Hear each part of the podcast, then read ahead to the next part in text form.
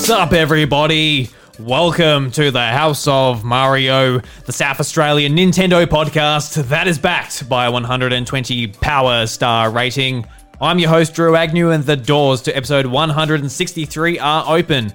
This week on the show, we're going to be going over the rest of 2020 and Nintendo's launch schedule.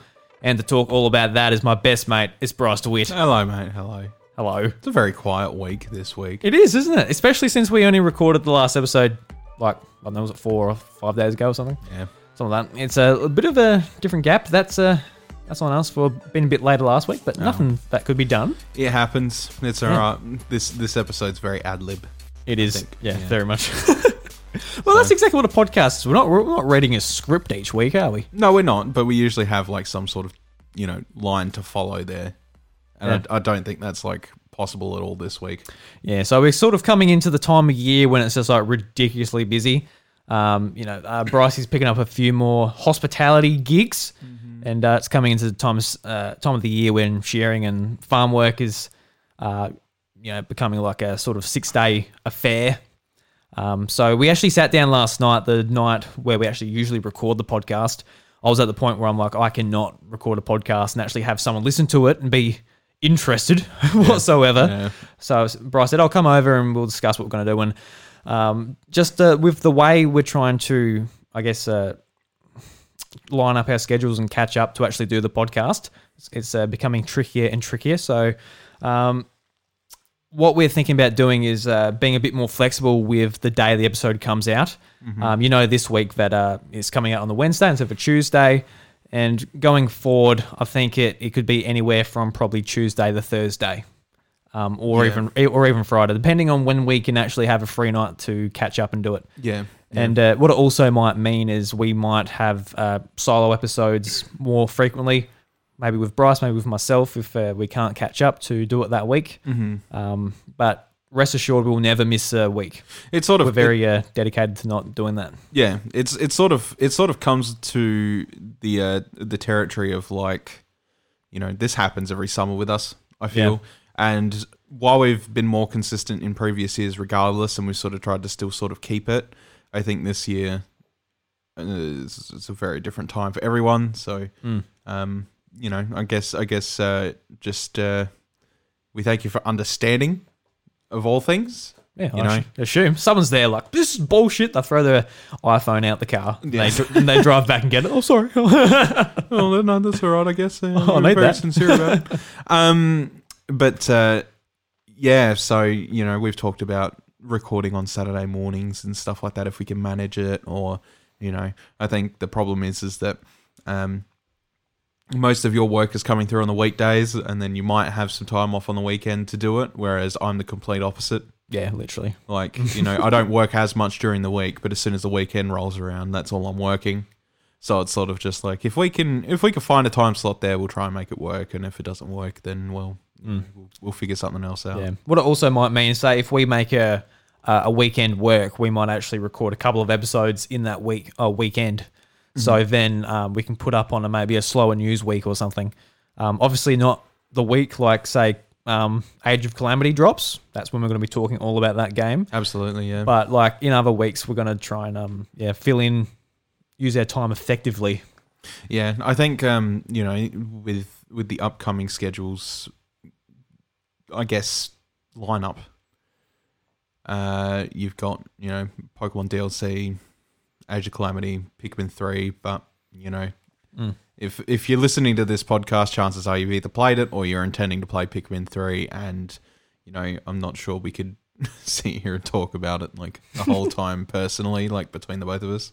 Sorry, Padge, we know, but you know it, it it is sort of um maybe a missable week, for example, if we if we're struggling to sort of catch up. But stuff like maybe the Pokemon DLC and uh, Age of Calamity, I think that's kind of got to be a week where we figure something out and we have to do something. Yeah, which we will. Yeah. So this is like like I was I was telling you before, Bryce. Like this is like in amongst work and that you know work's work. It's uh It's what it is. You got to do it. Yeah. Yeah, it's what it, you got to pay the bills. But at the end of the day, this is what brings me like great joy putting this podcast up. Oh yeah. yeah. Um, you know, especially like even if like work is hectic and that, it's it's just the perfect excuse to make you drag your ass over here and sit at this table and fucking talk to me. Look, it's it's the baby we made. All right. Like you know. Yeah, exactly. Yeah, Yeah. Like we've ha- we've had that for like such a long time now. We can't. it's been ten years, believe it or not. God, Jesus, no, not quite. Jesus. Yeah, that's a bit far, don't you think? Uh, You know, but.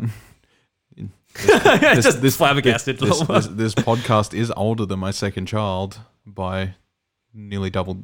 No, probably over double the time, right? Yeah. Mm. Mm. We got to keep it going to its eight, uh, his 18th birthday. Yeah, Jesus Christ. Imagine if we could manage that.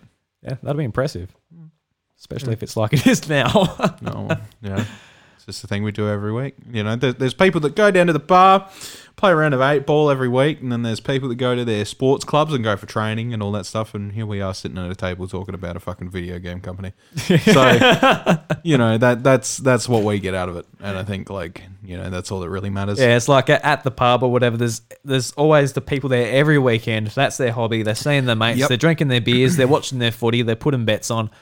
And I'm just like, oh, you know, That's a lot of money to just it's, it's a lot of money. socialize. Yeah, it's like it's, it's like oh, I don't know if like every weekend you should be doing that, but it's up, up to you. But at the end of the day, this is uh, people probably scoff at this too. Like you boys sit in front of a mic, you record a conversation, and people listen to it. You're like yes, it's like why the hell would people listen to that? I guess so, but then I also look at them and I'm just like, you guys spend a couple hundred dollars every weekend on Pearson betting and it doesn't last very long. I'm like, I could buy a couple games every week, man, and stick them on my shelf. I'm like, sure, I might never get around to playing any of them, but they're at least they're permanent. yeah. And with Game Pass on, say, Xbox, you can just do that even cheaper. Imagine if there was an alternative, but for drinking. It's like, oh, instead of buying multiple pints of beer, I can just get a Beer Pass. And Beer for- for each month, I got access to as many beers as I want. Oh my god. Imagine.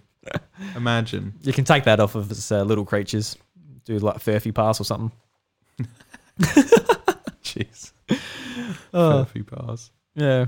Mm, Wouldn't it be lovely? And actually, uh, speaking of beer, so last week on the episode, you brought us, uh, I forgot what brand it was, but it was like a tropical Kaiju pale ale. Crush.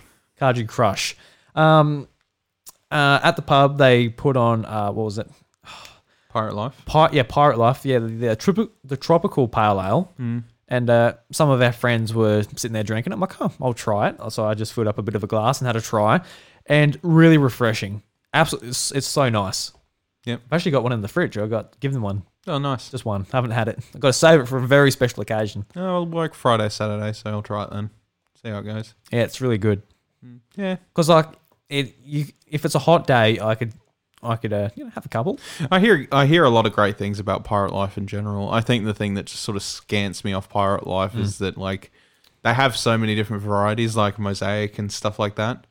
But um, you know, I guess I guess with some companies I'm sort of just like you look at their regular pale ale and it's just like, ah, well it must be shitting compared to these ones that are like six dollars or you know whatever a, a, a, a, a half a schooner or like some bullshit like that you know. It, it is it is sort of just like well i guess i just won't bother you know because if the if the premium tasting one that everybody's you know going oh about is like you know $12 a can i'm like no i'm good thanks. Mm. because that's about i think that's a rough cost of how much uh, mosaic's worth through the drive through is about 12 bucks a can Whoa, that's a lot. yeah, it's a big can. It's a big can of beer, but like Okay. it, it's it's still like over the price of like two spirit cans or something like that, which is a lot of a lot of money for a can of that beer. is, yeah. a lot of money for a can of beer. I guess uh, speaking of beers, because I, I I just remember I was just about to say uh, last year when we were at PAX, we tried this great pale ale and I actually really enjoyed it. But then I, re- I remembered PAX originally in Melbourne, Australia, was meant to be this week or last weekend. Yeah, it was. Um, so I guess uh, let's just take a, a minute or two just to actually like, I guess uh, reminisce on the last few years of PAX. So h- how many years have you gone to PAX for? Yeah, two times. Two times, yeah. I can't even remember when I I might have been going for six or five years. I can't even remember. Um, I might have even went in 2013. I think never- I did. I never really had much of a purpose before then. Before we started the podcast. Mm. You didn't want to just go just for the just to see the games I mean- and the I mean, flashing lights and stuff. Yeah, I mean, there's novelty to it and stuff like Yeah, that. But yeah. you know, when you when you got to take the time off to do something like that and sort of just run around and stuff like that, to me, that's sort of just like, oh, that's nice. I went and saw some stuff. I probably don't probably would probably didn't need to dedicate a whole weekend there, but you know, sort of now that we have the social groups and um, you know, the podcast obviously to record for and all that stuff. I think I think that is the and I- I'm pretty much pretty sure I've always said it. That is like the drive for me going Mm, yeah, mainly is sort of just catching up with people and doing stuff. yeah, absolutely. Um, I'm gonna say my first year was 2013 because I remember um, Jacob and that going. I, I might have even been 20. Right, just say 2014. They Hmm. might have. Uh, yeah, it was 2014. So yeah, I've been going for five years then. Not bad. Um, and the, the first time we went there, it was just such a mind blowing experience. Uh, we went to Avcon like many years before then, and uh, that was that was the convention we went to, and it was it was a big convention, but to, compared to PAX, it's like Oh, it's minuscule. it's yeah, it's minuscule, and just the amount of video games there is just like tiny compared to the amount of anime and that. It's a different crowd too. You know, like Yeah, yeah. I feel like um, when you turn up at PAX, um, like you can really feel the corporate energy. Oh yeah, yeah, big time. Yeah, You're it's just marketing. like, yeah, they're gonna they're gonna get you Oh. to buy stuff. Yeah, you know, you're like, oh my god, you know, there's all these corporations around here. They all want to sell you stuff. Here's some previews of some games. Oh my god, this is big, sort of thing. Whereas like Avcon, it's like the only company that ever turns up there in terms of like the big three is Nintendo. yeah, yeah. Is literally the only one. Yeah. Yeah, because Avcon's much more of a hey, you want to come over and play some games, and it that, that's literally what it started off as, sort of like a bunch of friends at Uni SA getting together, and it sort of grew out into a convention. Whereas PAX is like, all right, all the companies come and sell you stuff, Yeah. which is which is cool in its own right. But the first year we went, uh, a friend of the show, Seamus Mullins, he was uh, with us as as well as uh, Riley Huppets, who was- who's been on the show before Mhm. and uh, Jacob and a few a few of uh, uh, other friends, and we ended up um, going to like after parties. Some like Seamus knew people in the industry through uh, some of the work he started doing in the games industry, doing the writing and all of that, and he, he got us like tickets to like this uh, dev party. And as a how I would have been like twenty years old. So as like a twenty year old, just like going from the country to the city, and like I'm literally like shaking hands with um, like shake hands. People say, "Yeah, you're, you're John or Derek or whatever your name is." And it's like, "Oh yeah, yeah." What do you so, like? What do you do? It's like, "Oh well, I'm I'm head of marketing for EA." And I'm like, "Yeah." And I ask what I'm doing because I'm at this dev party. I'm like, "Yeah, I like games. I play games." you know, because I'm what like what am I? I'm a farmer. So I'm I'm so sort of I was gonna say out of my element, but I'm 100% in my element there. Um, but it's, it was just such a weird contrast, like like meeting people who work for Activision, EA, PlayStation, just like that's just the whole industry just getting together for a party, and there I am just trying trying to blend in. I don't think I did, but yeah, sort of shake hands with a few people. So that, that that was like the first year was such like a bang in my head. Like it was just a huge experience. Um, and ye- like years going, absolutely love it. And but it sort of like has worn off. It's just like the appeal of like you know, the big lights, the all the all the show, I guess. Yeah. But uh, what what's uh, what sort of rose in between that is just meeting people, meeting friends. Um, so it never really lost its appeal because I do love going just to meet everyone and Yeah. um, just like different communities. So we obviously got like the podcasting commu- community there, lots of friends through that. Then there's like friends like from like uh, uh, Aussie Nintendo back in the day. Been keeping in touch with a lot of those guys, and we've even got friends there like Ash and uh, Tom who we stayed with last year and had on the show, but they lost our audio file um, Yes. at the Audio Technica booth. Ah, good PAX memories that one. Fucking brilliant. Absolutely. And we usually do record the uh, episode at the Audio Technica booth. And I was thinking, like, this week, I would like to try and uh, replicate that with, like, guests and edit something together. But yeah, like we just discussed in the last conversation, Is, is very busy. very Yeah. busy. I don't have the time. No. And yeah. that, that's that's uh, something I forgot to touch on. Would love to have guests to sort of like, you know, whether it's filling the shoes for myself or Bryce if we can't make it up, but we just don't have the time and flexibility to yeah, that's right. Yeah. do that. Yeah. Yeah. Like, you know, that that is the thing is we talk about the solo episodes and stuff like that. And it's just like, oh, it feels like a perfect opportunity to fit in a guest. But because we're so chop and change right now, it, it is it is sort of you know, if we want to get an episode out for the week, we can't really afford any delays like on either end. So if it's sort of like you know something props up on my end, or the guest is like, oh shit, I've got to go to a dentist appointment at two now, or you know something like that. It's just like, oh, I'm getting a wisdom tooth put back in. I'm too dumb. oh my god. Uh, you know how many times I've heard that? Like, uh, yeah, a bit, bit less wise this week, Drew.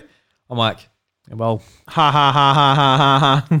I, don't, I wasn't that wise before, so I'm definitely not wise now. no, yeah, yeah, exactly. This is just like, haha, you're so funny. Today's like the first day too when I can actually like eat normal. So it's about a week and a half since I got them out, Yeah. and like today's like the first day where I'm like, don't have to like chew at the front like a little rabbit. Welcome, welcome to the party, mate. I did that when I was a kid. It's Yeah, I know, Bryce. You got it way worse than me too. I empathise with you, mate. I, did, mate. empathise. I really do. imagine being a kid and You're not being able to eat eat lollies and shit, you know, for like two weeks. I know that would suck. It would fucking suck as a kid. Yeah, well, sucks now. I like my lollies. Oh. On the way home from from work today, I literally have in my lunchbox a jar of Nutella, and I ate that with a spoon driving home because food makes me happy. All right, just Just a jar of Nutella. because you know how they have like those little tiny like lunchbox satchels of Nutella. I, I, was like, I was buying them right, I'm just like you know, they're like five dollars for like a, a sheet of it, and like there I am at lunchtime. Like you know, you get a bit of chocolate, it's nice. It just it's, it's a nice hit to your head. It's you know, it's good stuff. Bit of dopamine for you. Yeah, and then I have like you know, end up having like three or four. I'm like, like why don't I just buy a jar? It's like way cheaper. So As bad as Jason. Jason friggin' when I was oh, going it's around so good. when I was going around and doing the uh, EFTPOS machines, right? Like you know, he he'd he'd he'd mentioned at some point that he just developed a habit of just like eating yogurt.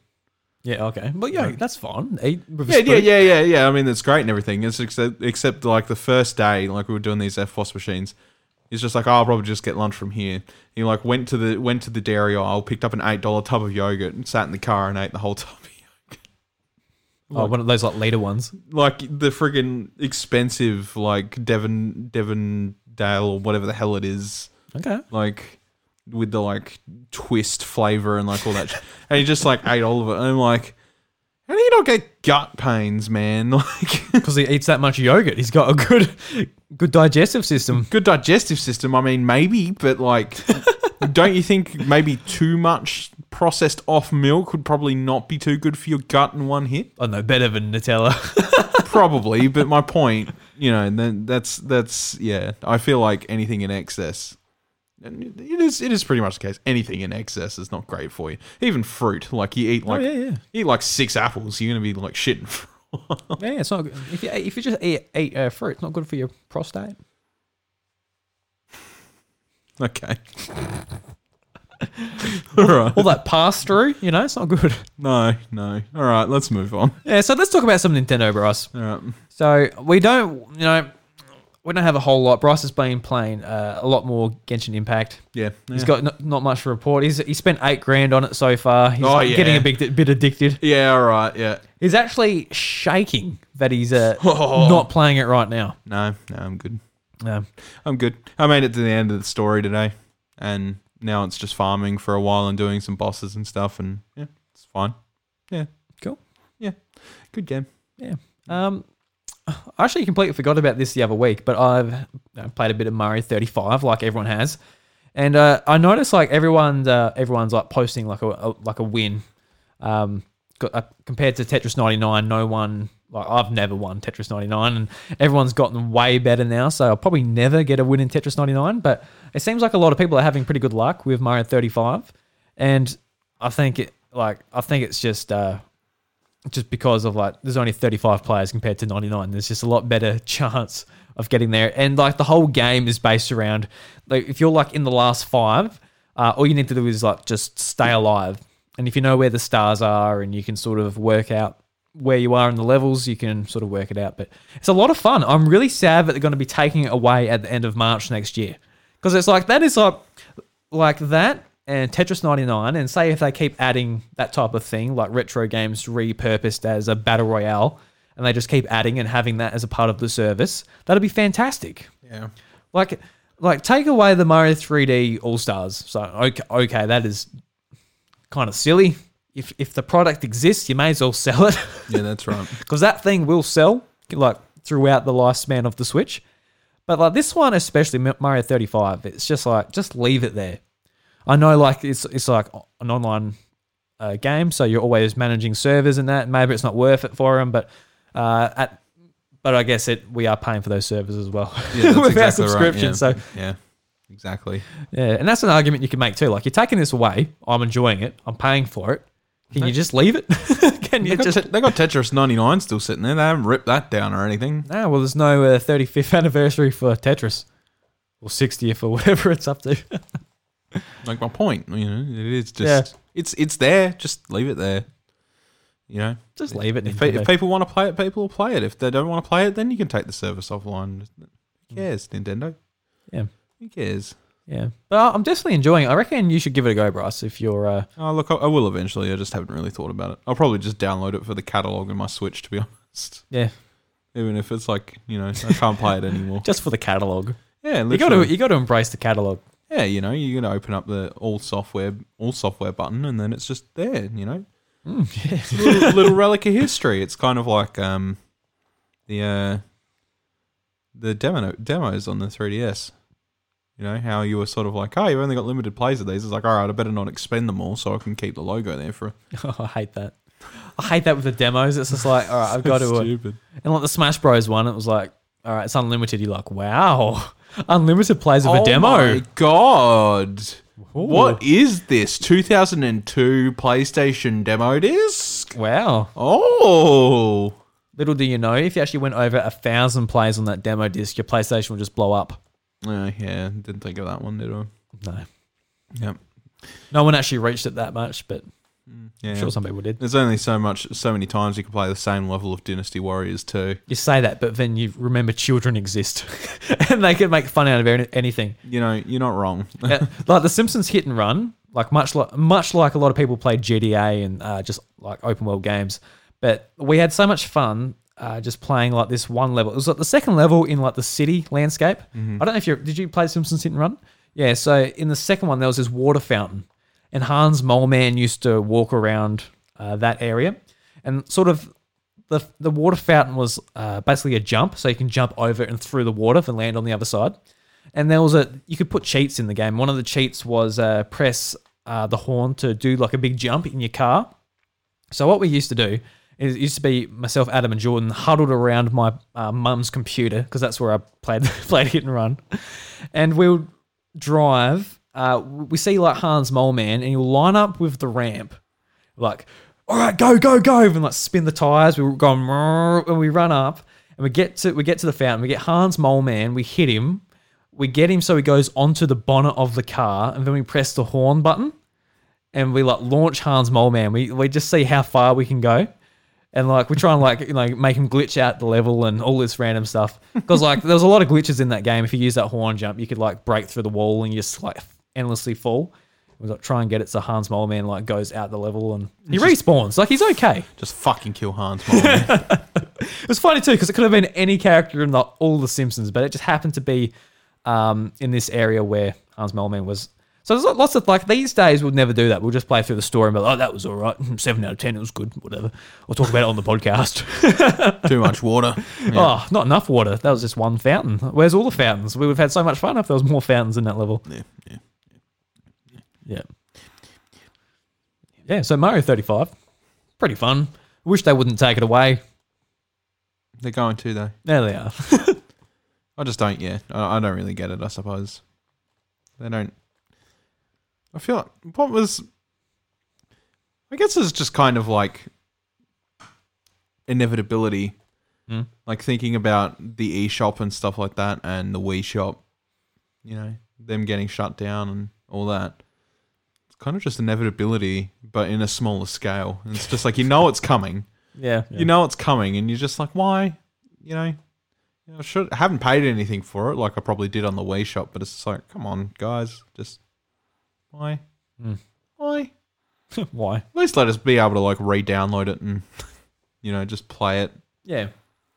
I mean, how much of an uproar do you like? A lot of people are like, "Oh, this is bullshit," but they're making you pay, or not pay for it, but they're, they're uh, taking it away. They're sort of doing that um, force uh, scarcity uh, thing. So like, oh, I have to buy it right now um, before the financial year ends. Like, there's you know, it's, it's sort of a pain in the bum. Oh, But imagine- I, I went and bought two copies of All Stars 3D for that reason. I'm But imagine if you bought a physical copy, then come the end of March, it just doesn't work anymore. it doesn't work, or you just get a knock on your door. There's two men in suits, like, hand us over the copy of 3D All Stars. Thank you very We- much. We would like to procure. We would like to take your video game away from you. it's like, no.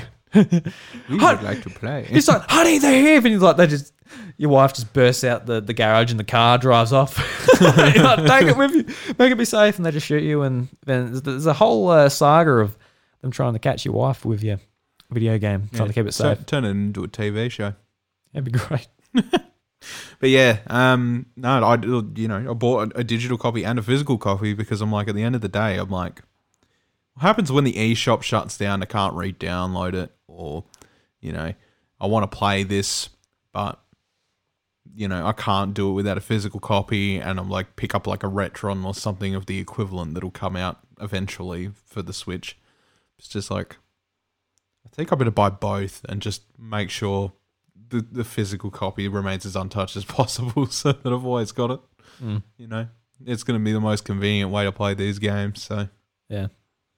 and yeah, surely enough, it is. Yeah, actually, I I was, I've been thinking about physical games lately because, like, all my life I've been like really, uh, I guess, obsessed with like having a physical collection and everything. And uh, since the Switch came out, I've been like very digital focused. And I think a lot of people are just like, yeah, like a lot of our listeners are like, how are you just going digital? I love my game cases too much and all that. And when people say that, I'm like, I can relate. I was there, and I still am. It took a a big shift for me to be like, all right, I'm going digital for this. And I was I've actually I was going through like uh, some of my uh, PlayStation and Xbox games to uh, trade in or get rid of to uh, go towards the um, next New gen consoles. systems, and like going through some of them, I'm, it actually like not the Nintendo stuff because I got like heaps of 3DS and DS and Wii games and all that, but just like on the PlayStation Xbox side, it's like my physical games actually like give me like that tiny bit of uh, anxiety where it's just like I've just got random stuff that I don't necessarily want, where it's just like taking up room. Mm. And it, it kind of felt weird. I've never felt that before. But have you, do you, have you ever felt that, or is that Never really had too much of a problem, to be honest. Yeah, Because I've just got like all this. Uh, it just feels like clutter to me now. The thing, the thing is, is if I'm not adamant about keeping a physical collection of something, I never have.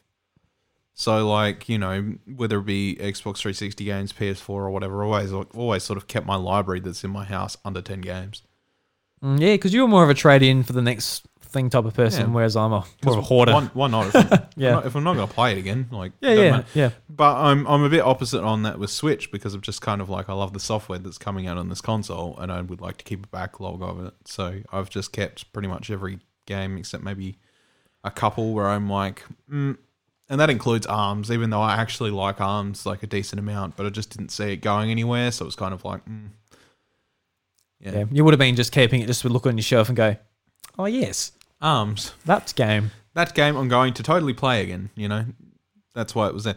So I sort I sort of just went, mm, you know, I'll, I'll pass it off so I can get the next thing or whatever. And at the time, like it was just the most convenient thing to sort of that. That has been heroes.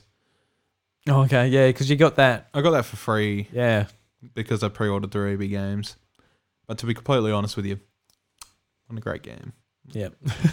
how much? You, so you got it for free from EB Games. You traded it back to EB Games. Do you remember how much you got? About twenty bucks. Really?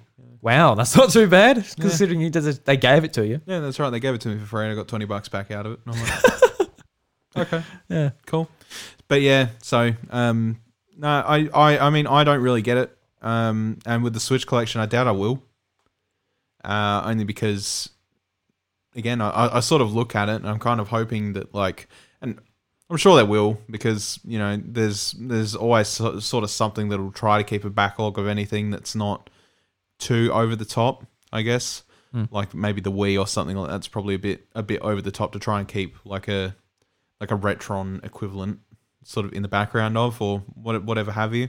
Hmm. But I feel like something like the Switch wouldn't be too bad as long as they can sort of replicate the uh, cartridge thing, which Yeah, yeah. you know yeah. that they've managed plenty of times on previous consoles.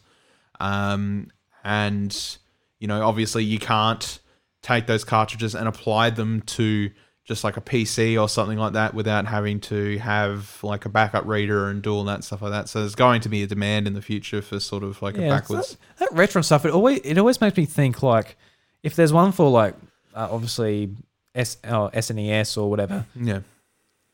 how does Nintendo not step in and go, "Oi, really? You can't do that."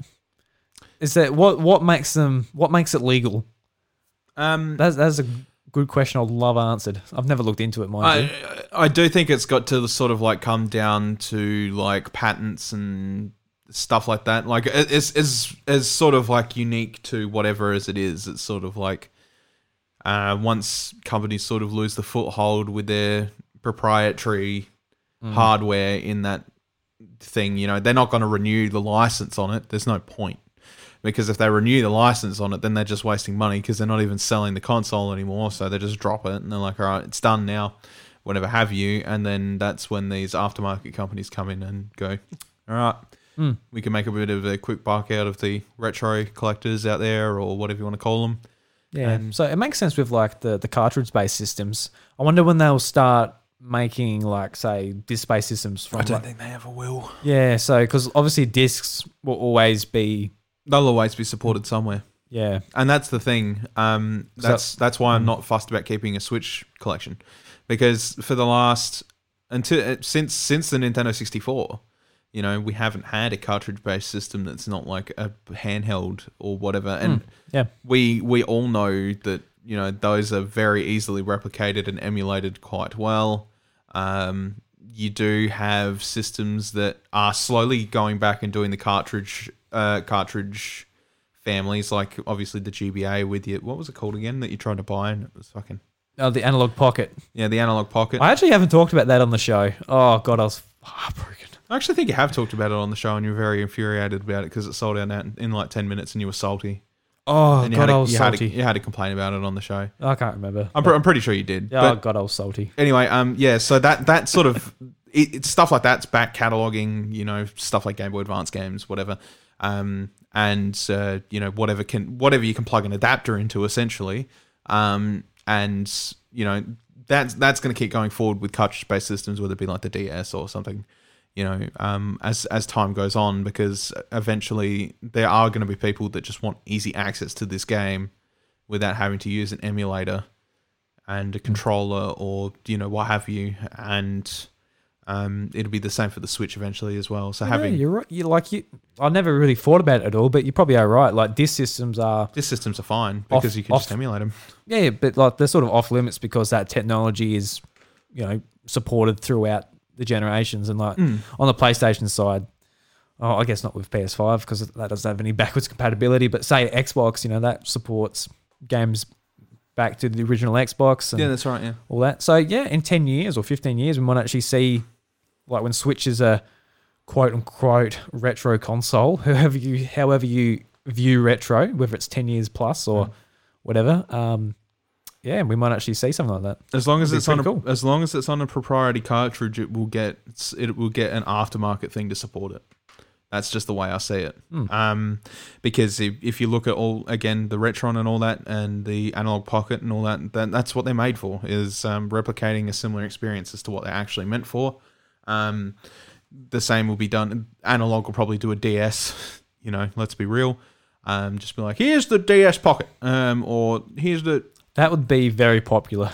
oh yeah, shit yeah, That'd yeah. be so awesome. and Oh it'll have God. backwards compatibility with like you know just about everything that the analog pocket does plus ds games you know or and 3ds games for that matter because you eventually that'll happen too um, and that's the thing is that eventually that's going to have to carry all the way up into switch and considering how popular the analog pocket has got like right off the market that's only a demand for them to keep going and constantly keep doing these things Yeah, I could not believe how quickly that thing sold out.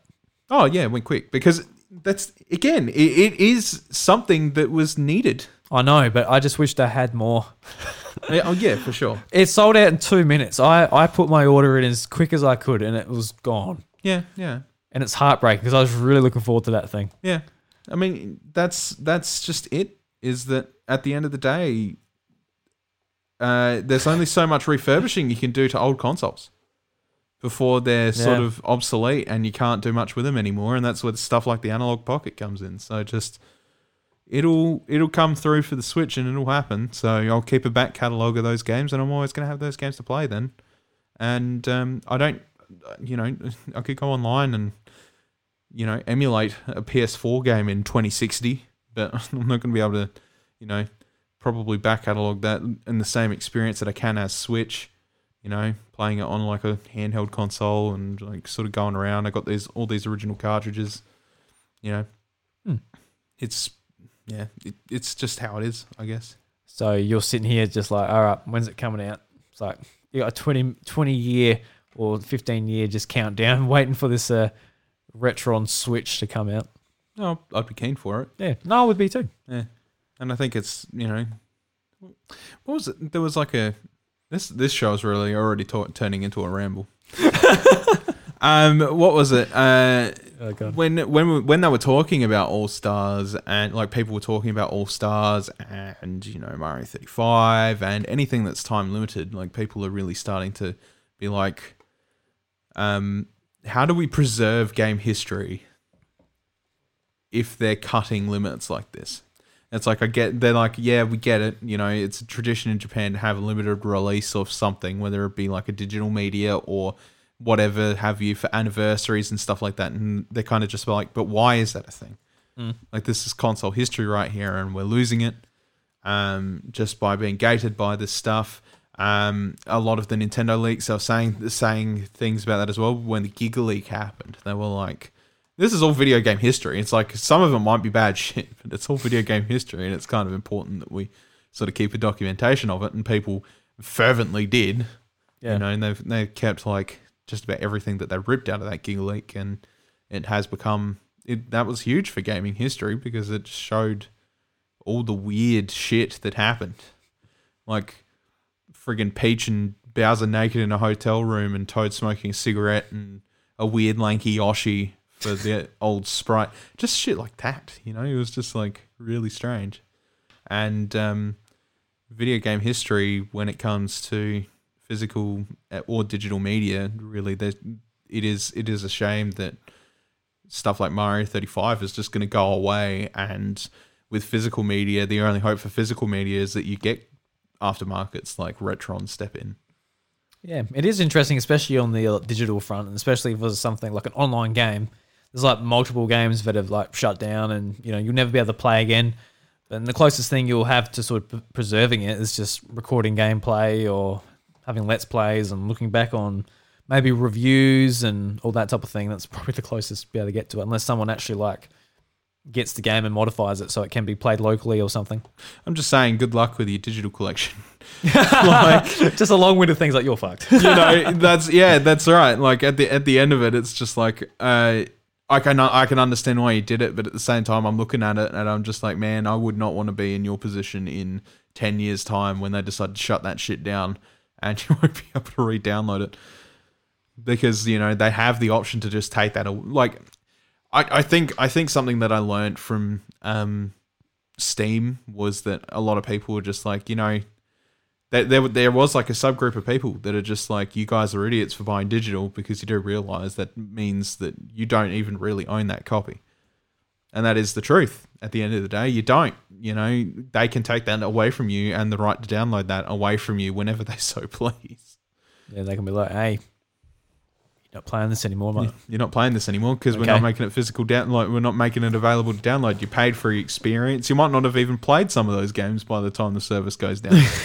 Probably not. you know and uh, that's the way you got to look at it but you know at least you know what i'm buying in digital is sort of just indie games and i know that i can access them on other places but as for actual first party nintendo games and stuff like that if they ever shut down the switch's online service and i can't access them anymore at least i got physical copies Yeah, well, for a few of the games I really do like, I actually do have the physical edition, like Yeah, yeah. Pokemon, Animal Crossing, um, Mario. Like I've got like a few of them, and I like I, I understand this. I've you know we've we've seen the Wii shop shut down. We're going to be si- we saw the 3DS uh, eShop sh- like shutting down in certain countries. It's only a matter of time. The production has ended um, for that console. that's Um, going to be sad when that shuts down Yeah, the, like the Wii U won't be long after that, I dare say. It's already kind of weird, but it's still there. To be That's, honest, that's even kind of sad, really, because honestly, you know, that game is such a good backwards machine. Yeah, absolutely. Yeah, it's an amazing sort of backwards compatibility. It's uh, it's got like a, a DS and Game Boy Advance Virtual Console. Yeah. No, Where the hell is that on Switch or even I don't know the 3DS? Yeah, exactly. Yeah. What the hell? Game Boy Advance, Such DS, a weird place to put it. Game Boy Advance, DS, GameCube, Wii, Yeah, no, so, 64, SNES, SNES. yeah, no, it ha- it was a, a great backwards compatibility machine, and it, like you know, it, it needed that just to fill up some um, gaming time on it. But What I'm saying, what I'm saying in terms of that is, uh, people who care. If you never gave a shit about the Wii U, fair enough. But while they're cheap, I'd probably go and pick one up. Yeah, they are stupid cheap. They are stupid cheap, and they are really good backwards machines. a machines. pre-owned um, basic edition, which was the white one with eight gig memory. How delicious! Uh, is uh, ninety eight bucks. Mm. But keep in EB mind, Games. keep in mind, you can connect a portable hard drive to that too. Yeah, you're gonna have to if you want to download. which, stuff. which is good. But like the thing is, is at the end of the day, you pay that ninety eight bucks, and if you want something that's sort of like a retro player on your TV, those things are going to be the best moddable machine Yeah, because we already know they support literally everything, like all the way up until maybe except 3DS for obvious reasons, but they support you know anywhere from the NES to the DS or uh, to the Wii, you know, sort of thing. It's weird. It supports portable consoles. I went. don't I went. Like I, I was telling you about this the other day, but I went down a rabbit hole of, of Wii U modding because I'm like, well, it'd be cool to have like a, a Nintendo box under the TV which has everything. yeah, it just because does things. apart from um, Nintendo and Super Nintendo, like I really don't have that option on Switch. No 64. Um, you got Mario Sunshine, but that's, that's it. Then like there's just no option for the other games. So I'm like, what if I mod my Wii and just like load it with everything? And I, I kind of, I, I literally went down this rabbit hole for like to like two o'clock in the morning. I was just like learning how to do it and everything. And I sort of like decided like, oh, not right now. I'm not going to do it right now. But uh, it's got like amazing compatibility just with every like every Nintendo system, even um PlayStation, like the original PlayStation, the Sega consoles. It's just like you can put everything on it, Yeah. and you can play it all on the gamepad. Yep. So if you wanted to sit on your couch and play stuff, whether you think the gamepad's A good or of, bad, piece of shit, which it kind of is. I'm not gonna lie, but yes, but yeah, Look, I don't think it's as. I honestly don't think it's as bad as people say. I don't think it's good, but I don't think it's like everyone's No, like I it's don't know, man. I don't know. look. Yeah, I'm not. It- say, I'm not saying it's like does, amazing. it does feel like cheap plastic. It does feel like cheap plastic. Not that not that other other stuff doesn't, but when it's the main selling point of your console, it really probably should not feel like cheap plastic. it is the yeah.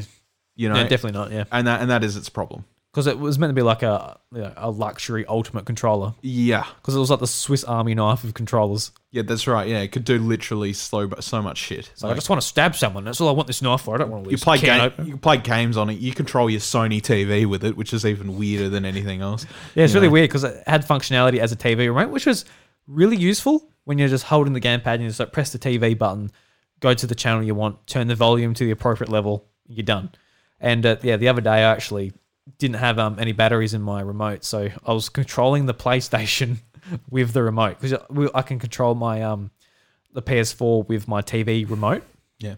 So yeah, just I was going scrolling through the menu and everything with a Wii U gamepad. Hmm. We're in the future, Bryce, We are in the or in the past. I don't know what you Yeah, what, it- no, what it depends on what you call the call the Wii U gamepad. Uh, Trash. the sad past. the bad timeline where Link dies. yeah, Damn. yeah, damn. Ouch. How far are we into this, Drew? I think it's probably time we actually start talking about things. Forty-three minutes. Jesus, yeah, we should probably talk. Are we gonna let? Okay, there's a couple of news. There's a couple of news points this week, right?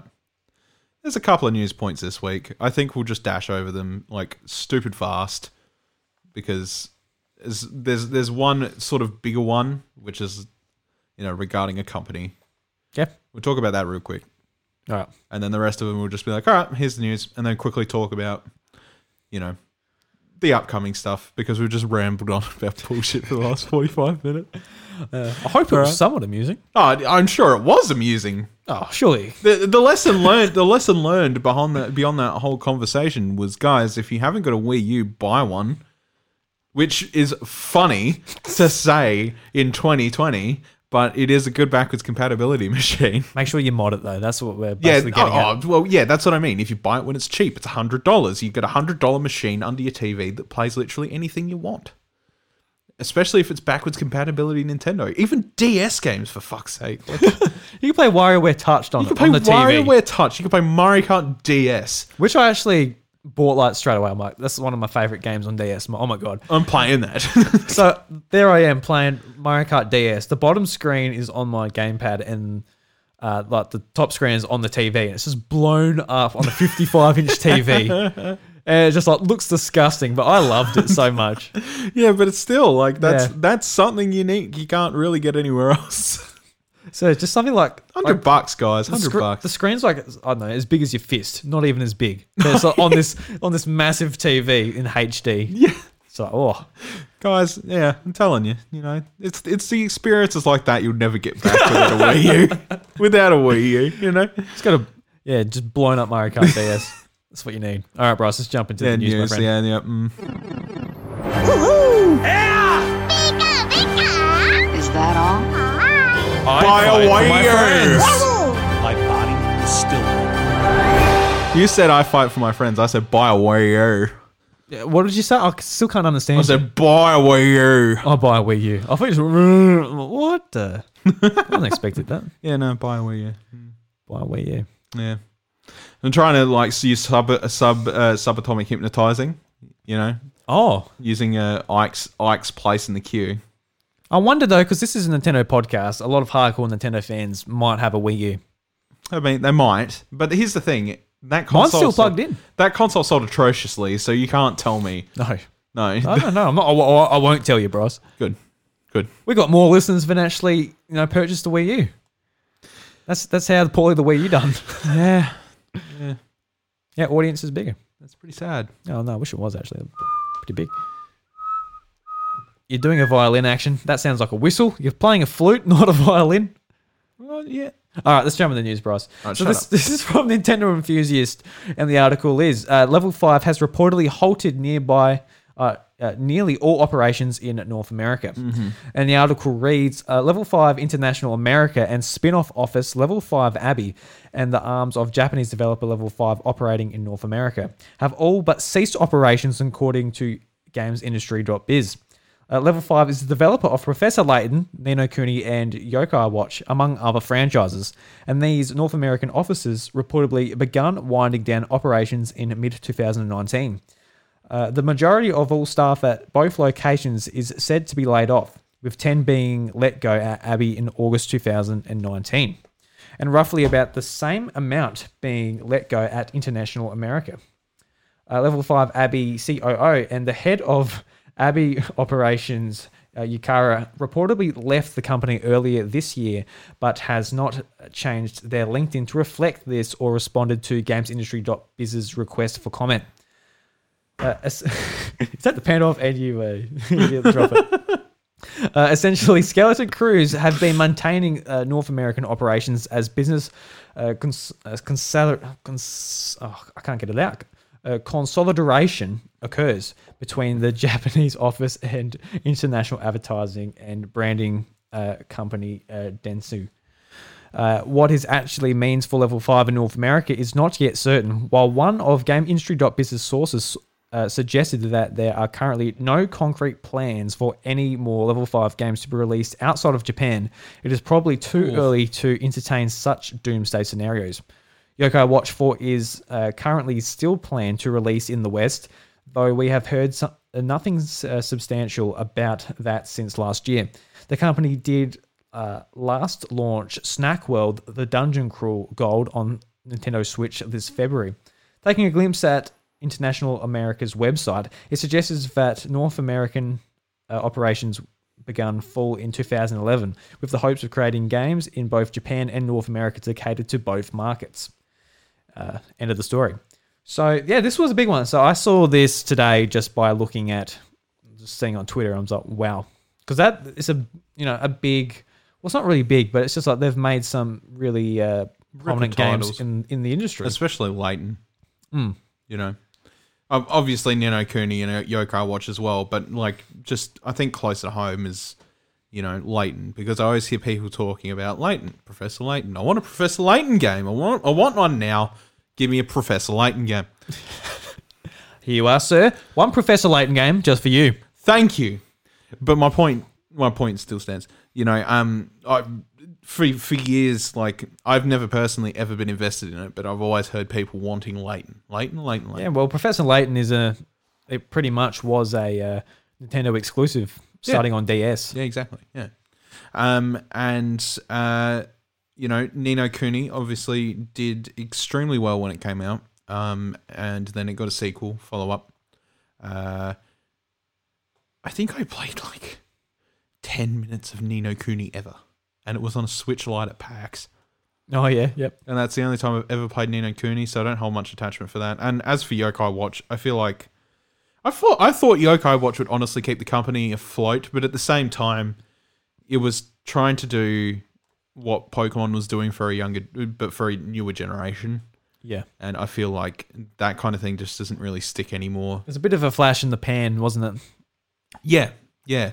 Because at the end of the day, the problem is is that the times have changed, and most kids like it doesn't matter if you like, it doesn't matter if they're like six or sixteen, they're all playing fucking Fortnite or, you know, it's something along the lines of that. Times have just changed, and kids aren't interested in that anymore.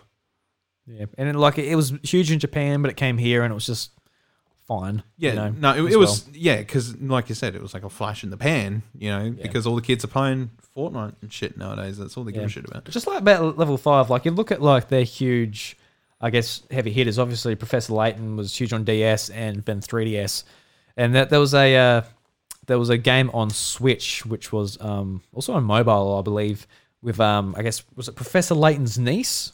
That only just came out recently, but Yeah. like that story, not that story, that franchise hasn't been that prominent maybe the last three, five years. Like it's been a while. Always people asking though. Yeah, Ni no Kuni came out on PlayStation 3 like in 2011. That was that's a long time ago now. It doesn't feel like when I think about um, Ni no Kuni, it really doesn't feel that old, but you know, it's getting to like a decade old. It's got a lot of Ghibli vibes, which I think is what most people wanted Mm. out of that game. Yeah. Well, Ghibli, like Studio Ghibli animated the first game. No, yeah, of course, Yeah, yeah, yeah. But like, you know what I mean? That's exactly what they wanted. Yeah, yeah, absolutely, yeah. That's what they wanted from it. They're like, oh, I love some Ghibli. Personally, Ni no Kuni for me is a game on my Switch where I've got it on the wish list. I'm just waiting for it to come down to like a pretty cheap price. yeah, because it's already so many years old now. Yeah.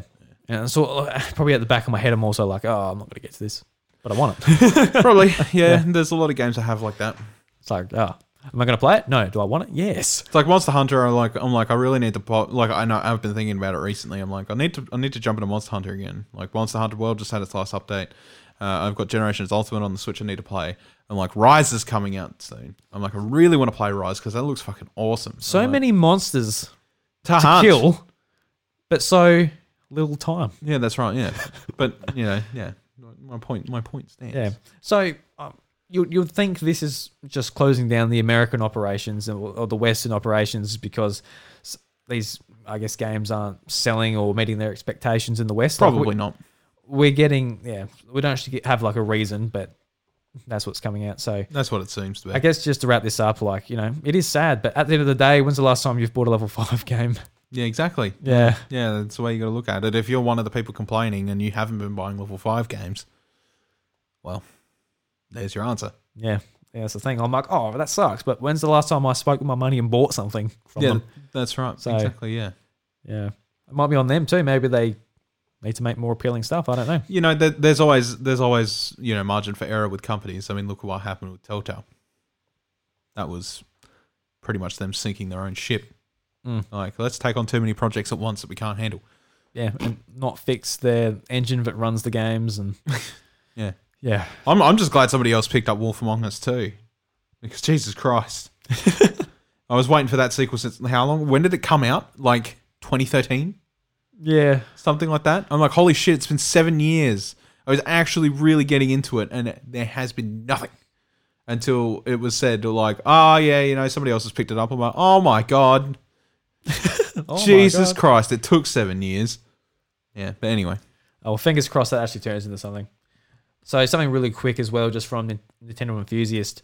Uh, this is just uh, maybe something that might be coming here, just to keep in mind if you're looking to buy a Joy-Con soon. So the article is uh, individual Switch Joy-Con receiving permanent price cuts in Japan. So yeah, in Nintendo land, uh, hardware price cuts are any kind of a rare sight. However, in Japan, Nintendo will be permanently reducing the price of individual Nintendo Switch Joy-Cons starting November 6th. Prices of individual Switch Joy-Con, uh, whether left or right, will be reduced to 4,480 yen um, to 3,740 yen. So it's going from 42 US dollars to 35 uh, US dollars. Um, so no price pricing changes have been uh, internationally announced, but who knows? It'd be kind of I don't know if they're like overpriced in Japan, maybe to start off with. So then it's just maybe bringing it down to what they'll be paying. Um, but just you know, if you're looking for a second pair of Joy Cons, maybe just uh, keep an eye out, see if there's actually a price drop. Interest, 'Cause They are interest, expensive. interesting that like of all the things they're just dropping the price of individual Joy-Con, Yeah, so it's not the actual two packs as well. which is strange. which um so what else we've got in the article here? So no pricing changes have been announced internationally blah blah blah blah. In the united states you're probably just buying it used from the likes of gamestop which sells them for 35 us dollars. Otherwise typical bunch of joy cons for left and right together remains unchanged both in japan and abroad. Mm-hmm. And it, co- it costs 80 american dollars. Whereas here it's about 120 bucks. 110. 110 okay 110. haven't bought a pair of Joy Cons for almost 4 I've, years. I've been meaning to pick up an orange and purple set. I just never get around to it. they still got them out there. Yeah, yeah. They're, they're Yeah. one of the permanent editions now. Gotcha. So Yeah, that's the thing. That's the thing with like Switch accessories. On day one, I bought my Pro, Pro controller, an extra set of Joy Cons, and I literally have not looked at them since because I haven't had to, I guess. So I'm sort of out of touch of like Didn't what you this buy stuff 'em- costs. didn't you buy the yellow ones? No, definitely did not. Who the fuck bought the yellow ones? then? wasn't me. no. Wasn't wasn't me. Oh, there you go. I didn't like them that much. So Fair enough. Yeah. Oh well. Yeah. no, definitely not me, man. All right. I want the orange and purple. That's all I got to say Yeah. on that. So, uh, also from Nintendo enthusiasts, just uh, catching everyone up on what's going on with Metroid Prime 4. So, Retro Retro Studios hiring product testers and a storyboard artist. So, the announcement of Metroid Prime 4 feels like a decade decades old event, and we're still none the wise of how the game looks. In the years since its reveal, uh, subsequent cancelled uh, slash new start uh, under development Retro Studios, we've reported on multiple job roles looking to be filled at Retro Studios, some of which have yet to be filled over a year later. However, in the past couple of weeks, the studio has added even more to its job listings. Chief among them are product testing roles on a contract basis. While it seems like there is still a lot of development to do on Metroid Prime 4, uh, product testing at least attudes, alludes to something playable, presuming the testing roles are for that game. However, these contractors are acquired immediately, and uh, Retro might soon be ready to throw uh, to show off a build of something. Uh, one less encouraging job listing is for a, a contract storyboard artist. Less encouraging since uh, that uh, that's a skill set you might expect to come into play early in games development. Again, this presumes the role of Metroid Prime 4 uh, development. So they're still building the team. So if you think they've all got it together and the game's uh, midway through development, I'd probably say no. No, it definitely isn't. Anything you want to quickly put onto this? Uh, a bit worried about the game's future in some aspects, but I'm not going to sort of count my chickens yet. Yeah, yeah, the game's got a lot of time to cook away. Yeah, that's it. Yeah. Yeah, but uh, it is, yeah, it is interesting. Probably be a launch title for the next console at this point. it seems like it. Yeah. yeah. I don't. I don't think it's happening for the Switch. It'll be like it'll be the swan song or a launch title or a cross generation game. Yeah, I don't think it'd be a swan song. I think it'd be next. Yeah, it, it's too late. It's too late. It's far gone. It's too far gone. It's way too far gone. Seems like that, but maybe the people there, maybe the testers are so efficient in testing, getting all the bugs out. So, oh, well, we finished it a lot quicker than usual. Thanks, testers. Yeah. No, of course not. Yeah, I'm just, I'm just joking. And just to wrap things up for the news, so Uniqlo's uh, Super Mario 35th anniversary shirts are now available in Australia. Yes. And I just wanted to bring this up because a couple of years ago, when I went to uh, PAX, I went to the Uniqlo store and they had an awesome Nintendo range, and I bought like five shirts. And actually, this was like the day after PAX. I actually ran into Luke, um, obviously one of our listeners to the show, um, just like randomly there buying shirts as well. That's what was really funny. Like, Hi, hey. it's good seeing him again. It's like, oh, you've got a wonderful taste in fashion. Oh, yes, you do too. Well, we're buying like the same shirts. So earlier this year, uh, which really sets sets uh, several lifetimes ago. It does. uh, It does feel like a lifetime ago. It's earlier this year. Uh, Uniqlo uh, announced a range of Super Mario 35th anniversary shirts. At the time, they were only available in the UK, but now they're coming to Australia. But it doesn't uh, look like we've got all the designs that everyone else did. But there's still a bunch of them. You can check them out on Uniqlo's website, which I'll link in the show notes if you want to check out the designs. But just looking through these, Bryce, we're going to have a quick look on my iPad. So anything here that grabs your eye, which you're like, mm, I'm going to buy that shirt. Looks delicious. Right. So let, let me let me have a squeeze, mate. Right. I'll let you have a squeeze. Let me have a squeeze. There's some pretty cool ones. This is like the, the timeline of uh, Mario from 8-bit to current generation on Mario Odyssey. Yeah, you know, I think I think I could probably like avoid that one. Yeah, that's a bit. It's Like- a bit tacky. Yeah, because like the video game ones I really like. Like I've got the white one, and all it is is Mario coming from a warp pipe as the pocket. Ah, yeah, that's a Like, good one. like it's just like a real. It's, it's, a, it's a nice looking shirt. But it's just like a really. Um, but and I've also got this uh, red one which has like the eight bit Mario sort of like across it, mm-hmm. and like you can't actually like see that it's a a Mario shirt Yeah. unless like you look at it closely because I, I think I said to, I, was, I was wearing it um, at my mum's place and she she saw it. I'm like, oh, this is this is my Mario shirt. She's like, how's it Mario? Because it's red. I'm like, no, well, there's there's Mario. Can't you see it? That's his moustache and his eyes. She's like, no. she, she could not make it out. Must have like the pixelated thing of like just the pixel art must have just like thrown her right off. so people that don't know video games probably could couldn't even see Mario on that shirt. I don't know. No. So in in the vein of the Mario coming out of the pipe in the pocket, there's there's an in vein one here of uh, Mario uh, ducked underneath a bullet bill. Yeah, that's cool. uh, with the bullet bill in the pocket. That's pretty good. I like the Super Mario World one with the Yoshi, uh, Yoshi there. That's a nice little design there. Quite like that. There's a conceptual, uh, like a, a sort of a conceptual art type shirt with um, like official artwork from you know like the SNES era and uh, the Ness the Ness sprites. I love that one actually. That that is a really good one, and it's and it's got like the titles, like the big boss for Bowser and stuff like that, and the Mario Brothers, you know, sort of thing, all that. Um, there is a shirt that's got a uh, pink Mario jumping out of a warp pipe, eight bit Mario jumping out of a warp pipe with Mario above it, and then it's got the blurb to what I assume is the original Mario Brothers uh, overlaying it, which looks really neat. Um, and then in the kids section, oh, in the kids section, that's for you, mate. you got very much, mu- uh, very much of the same stuff. But the one thing that I am a little bit depressed about is that they only gave the kids the Yoshi shirt, where they have a whole blend of different color Yoshis, and then Mario on a white. Uh, they're outlined different colors in like the spectrum of a rainbow, and then they've got a shirt. Uh, then that sorry, then they've got a print on the front of it that is a white outline Yoshi and Mario. I really quite like that that design in general. Yeah, that is cool. Actually. It's an awesome design. Why did they only put it on the kids? oh well, at least you got kids. You can put it on them. I mean, I can. I mean, Arthur's got Mario apparel. yeah, cool. I guess. Yeah.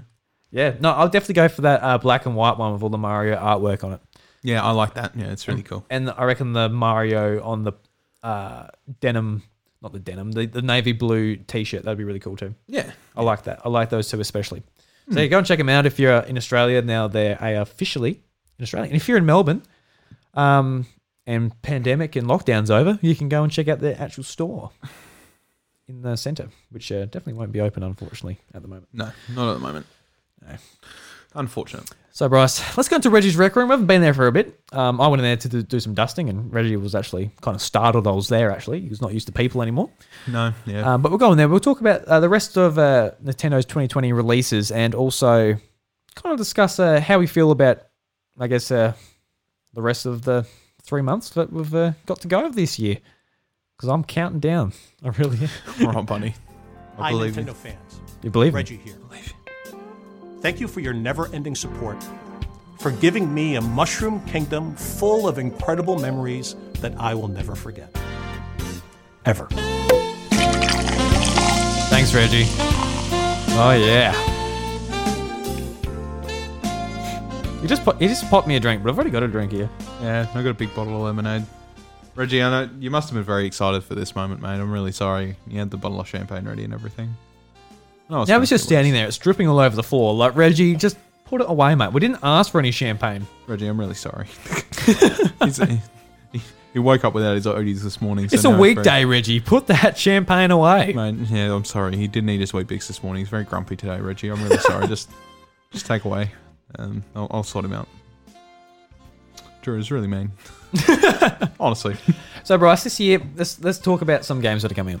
Now, evidently, there aren't a whole amount of games, but I think the games that are coming out are quality. Ones we're looking forward to. yeah, Get around. yeah. Um, but I'm, I'm looking here, like Mario Home Circuit. It says it came out on the 10th. I didn't even realize it's the 13th as we're recording this. Yeah, you're still waiting for your delivery. Yeah. I'm pretty sure we did say last episode that you were probably not going to get it day one. I definitely wasn't going to get that one because as soon as I pre-ordered it, it said, "Yeah, you're going to be waiting, mate." Like, "Oh, okay, but it's uh, like twenty dollars cheaper through Amazon. So I'm like, oh, I guess I can wait. I mean, I haven't really had the time to play with my remote control car this week anyway. So It's probably just going to end up the same way as the Labo and left in the box. you know what? I'm a lot more excited about this than I am with Labo. Uh, yeah, I don't know. I don't even think this captures my excitement too much. I think the concept is awesome, but I think it's so limited, and that's its biggest problem. Yeah. I mean, like it probably will be. Like I can just see myself just doing laps around the house, playing Mario Kart. I Yeah, can like on, just on on the couch, yeah, just yeah. on on the couch, yeah, until it disconnects because cart's on the other side of the wall. And Yeah, so that's, the, that's, the, that's what I'm curious about. See, and that's probably exactly what's going to ruin it for me. Because if that if if it doesn't work like that, then it will be just doing laps around my pretty small lounge room. yeah, Where I'm exactly. going to go, what the what the hell have I done with this? 130 bucks. God. Yep. But regardless, uh, we're giving it a go. Um, originally, I pre-ordered like the Mario, and I actually said like, "Oh, stuff it, I'm getting the Luigi," and I said like, "Oh, well," because I, saw Luke bought both, but in the Discord, he's like, "I actually didn't buy both," so it's just me. Oh, Uh, so I thought, oh, you know, what, I can, I can, I can be irresponsible like someone else. is like, no, man, I, I wouldn't do that. So, oh, fuck. it's just me. yeah, you've done it now. Mm. You're pulling on my cord there, mate. Sorry, sorry, Russ. Good job, mate. Yeah, I was just recording a podcast and I was pulling his cord. yeah, pulling the cord of my headset, so my head's like, yeah. I'm glad you clarified that. I thought you might just give some wrong ideas out there. Pulling, sure, yeah, yeah, I get you, yeah. winking a nod. Oh, Uh, so next up, Bryce, this is one you might be interested in. Uh, so Cadence of Hyrule, the Symphony of the Mask DLC comes out. It just says before the end of October, so it's going to be dropping sort of any time within the next two weeks. Um, do you see yourself getting to this? Uh, I'll get around to it eventually. Yeah, so not- Cadence is a great is is a great Zelda spin-off. and like it deserves every bit of attention it ever gets. To be honest, like if there's anything that's uh, ever it, like Zelda's ever really suffered, it's probably having some decent like spin-off titles that were, you know, sort of made in a completely different style as opposed to you know maybe depends what you define as a spin-off title in Zelda, I suppose. Yeah, and this one's pretty cool because it is like, I guess the bigger part of the DLC where actually like playing is uh, we were playing Skull Kid. It's been a while since I've watched that video, but it's Yeah. got like a whole other mode and Yeah, and more whole, of a story. Whole story for for Skull Kid. You Yeah, can so tell, that's really you cool. Can, you can tell the developers were Majora's Mask fans. yeah, Um, but yeah, no, there is there's there's a lot of DLC in there uh, in the season pass, even just in general, uh, with music from you know some great minds, uh, including people like FamilyJules who make some awesome covers. yeah. I, I was that that was my most excited thing from that announcement. Just like, oh, cool, new uh, Cadence of Hyrule uh, DLC. That's cool. And it's like seeing that there's like indie cover artists in Yeah, there, yeah. including like an artist I um I listen to on Spotify quite often, and even um you know uh, sorry featured on this show. So it's like it's pretty cool to see. Yeah, yeah, Yeah. it's like awesome, really awesome. And speaking of DLC, it's a big uh, month for DLC. So later this week on the 13th, we're getting uh, Steve from Minecraft in Super Smash Bros. Ultimate. Uh, tomorrow. Yeah, so well, we just missed out, but we'll talk about it next episode. But I'm really looking forward to trying him out, uh, getting the spirits from Minecraft to add to my collection. Um, I'm uh, about 1,200 strong at the moment, so I'm getting there. So yeah, looking forward to looking forward to playing Steve. I know you're you're a bit creepy. I, And I'm, I'm neither here nor there I about don't, Steve. I don't know if you saw this, but did you see what I titled the last week's episode? No. I, I said I called it like Minecraft Steve creepers Bryce out. What do you think of that? I hate you. I was gonna I was gonna bring it up. I'll send you a message. Hey man, have you seen the episode title? oh. But it's just come to me now where I got, I usually check. I usually check on Spotify, like for that stuff. Even if I don't get to listen to the episode straight away, I usually check what you've named the episode. I didn't fucking check this week. God damn it! I hate you. God damn it. thought it was actually all right. uh, so yeah, look forward to that. And uh, the big one, like probably the thing I'm most excited for this month, Ashley, is um the Crown Tundra coming to Pokemon Sword and Shield. I'm just excited for the raids.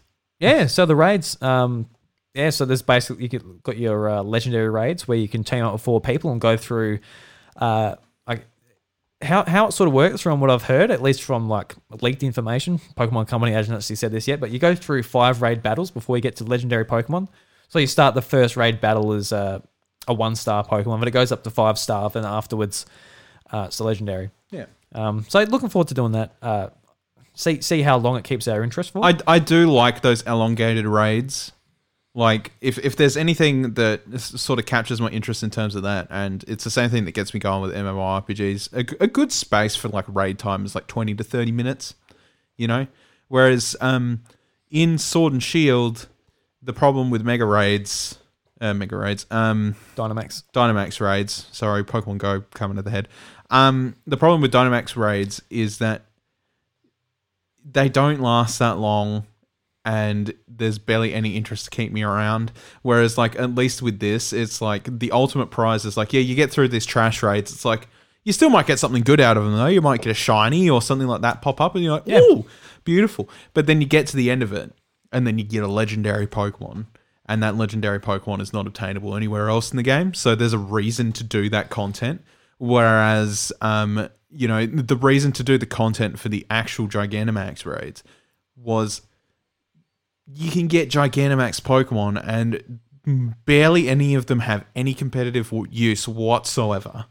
And Yeah, yeah. in Like- fact, they are pretty much useless otherwise.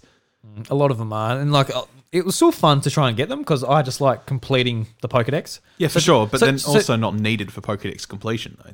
Yeah, yeah, yeah, I know, but it's just, uh, yeah, it's just you know how people go like overboard with collecting. I know, I know, like Metadox for example, he's getting like every form, every variation. You know, people just go over the top with it all. Yeah, which fair enough. Which, like, you know, I, I've got a box just laid out with all the Gigantamax forms.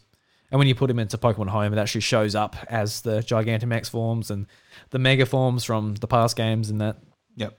So it does register, not in Sword and Shield, but yeah. Um, Sure, that's lovely.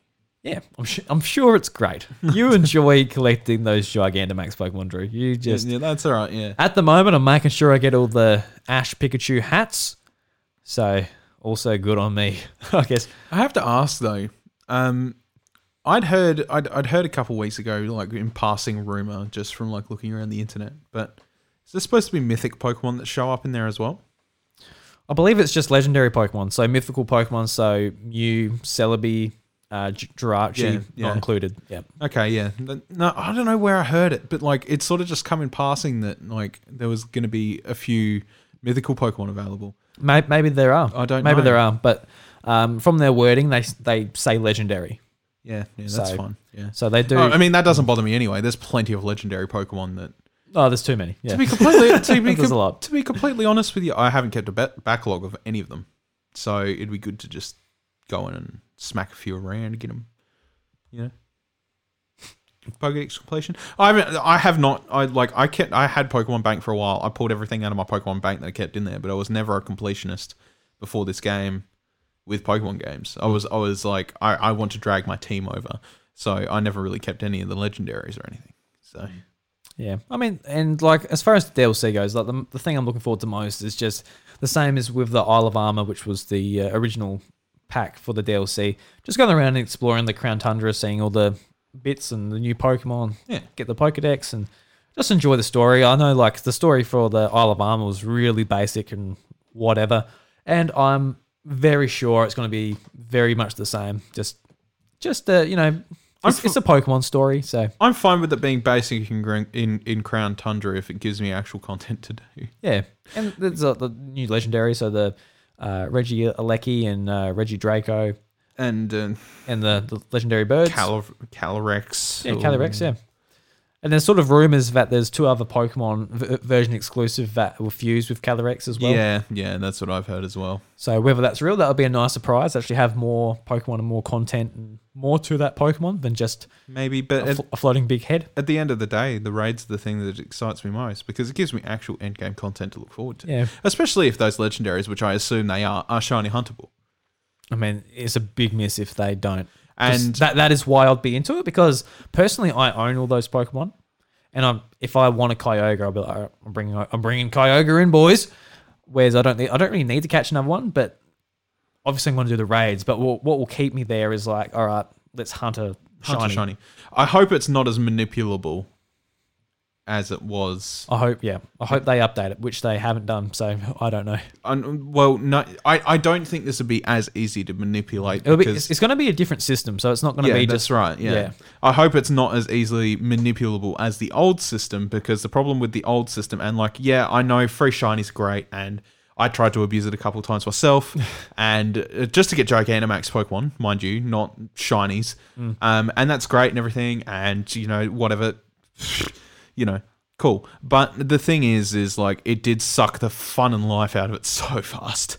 You know, being knowing that you could just manipulate the game to pretty much turn up with whatever you want. They had literal calculators for it. Mm. where Because it's there's, just like, there's someone I follow on Twitter, and every second day or third day or whatever, they're posting like, "Hey, I got four shinies today," because they're obviously doing that. So, and the manipul, yeah, so all right, cool.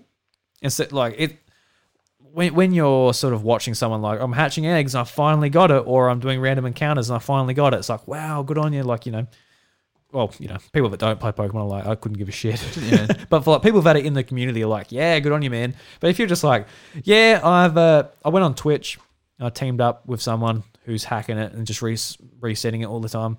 And don't get me wrong, I've I've done that. I've had we've had meta in the Discord saying, hey, I've got a shiny. You can come and catch one if you want. I'm like, oh yeah, why not? I guess. Yeah, exactly. But doing that like like every week, just yeah. Yeah. takes the fun out of it. Well, yeah, th- that's the thing as well. Is like breeding and the Masuda method and creating perfect shinies through you know the combination of you know competitive breeding methods, Masuda method, uh, or even just random encounters and stuff like that. Like it, it does suck the fun out of it. Just being able to manipulate the shit out of a system with a calculator on your computer where you just chuck like your OT in.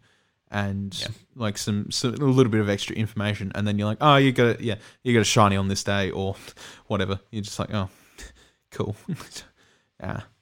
Yeah, I'd like to see the, the next Pokemon games really take some of like the manipulation out. Yeah, yeah.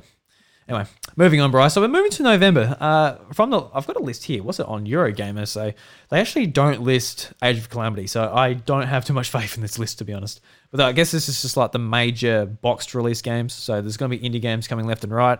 We're not really talking about them at the moment. But just to go through these ones quickly before we get to the big Zelda game. So Just Dance 2021, cool. If you're looking forward to that on Switch, November 13th. Just dance. It actually comes out um, pretty pretty close to PS5 and Xbox Yeah. Series X. So Yeah. yeah, don't know. I Yeah, really don't know. Uh, Kingdom Hearts Mel- Melody of Memory is coming on uh, November 13th as well. I'm not a Kingdom Hearts fan. You're not so much anymore Not because of three. No. Uh, but I, they, they've tossed the story in the water, and like I think a lot of people do agree with that because they were waiting so long for Kingdom Hearts 3. It's 12 years. 12 years. And like the it, it the payoff was not worth it. It was like a longer dev time than Versus 13. so you're not going to be mashing buttons to uh, songs. if, if it's cheap. it's not. No, I mean like if it's if it's cheap eventually. So is this a wish list game? Put in your wish list, or not even that? Probably not. Not even that. All right. I'll probably pick it up on like PS4 or fucking Xbox for like twenty dollars soon. It, it'll probably be on Game Pass soon. Every single, every single. Okay, if if you've been sitting around and oh, you're there like, you go, yeah. if, if you're sitting around and you're like, I own a PlayStation because it's got Kingdom Hearts on it. Well, I've got news for you, buddy. Oh, whoa. You turn up to Xbox, you pay twenty bucks, and you get literally every Kingdom Hearts Here we game. go. They're all on there. Look, I asked you about a uh, a rhythm Kingdom Hearts game, and here you are attacking PlayStation. I'm fans. not. I'm here, not. Here we are. What I'm saying Listen here, is- buddy. What? What? It's I'm, on Xbox. What I'm saying is, is now, it's like, I don't know. I, I've had I've had a lot of problems with people in Kingdom Hearts. Yeah, A lot of problems. Yeah, trust. I have too. You and Riley, bloody hell. It's You Kingdom Hearts they're fans. fucking good games until they completely fuck them up and destroy destroy everything we liked about them. Like even just talking to like people who actually play Kingdom Hearts, i- including Riley, I'm like, he's like, oh, he's like, oh yeah, I'm enjoying it. I'm like, yeah, well, have fun. And I didn't say anything. He got to the end of it, and like you know, at the end of it, we're just like, mm, it was variably disappointing for 12 years. Yeah. Well, that sucks. You're not buying that. Um, just just before we go on any further, um, this list is so out of date. I'm really, I'm really sorry, everyone. But we missed Pikmin 3 Deluxe on the Switch coming out at the end of the month. oh well, Oh man, I'm just so embarrassed about that. Bryce, Bryce, are you picking this up? no, not not No. straight away. No, there's too much shit to play this year. Too much. Yeah, Pikmin 3 for, for me is one of those things where like you know I played it not enough on Wii U. I know one person in this entire world Yeah. that is going to pick it up. It's Paul James. Hmm. We mentioned his name right at the start of the episode. Yeah. we knew it was going to happen. Sorry, Padge. Well, we actually don't know because I, I, I imagine he's very busy with other games and I'm sure he ne- will be. next gen consoles. So I'm sure he will be. But if there's anything that he's going to pick up for a Switch, it's probably that. He talks about it. He's like, it's best game on. It was the best game on Wii U. Hmm. Got to move over. best game on the Wii U.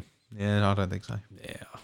Anyway, I I'm keen. I'm keen. I'm keen to play it because it's one of those games. I look back. I'm like, I want to play that. I didn't play enough on should've Wii played U, it. Yeah, and, I'm the same. It's just and and I've got it, but it's just one of those games. Like it's it's uh, that Bayonetta two, and like a couple of other games on my Wii. Well, I need to play this. Why didn't I finish it?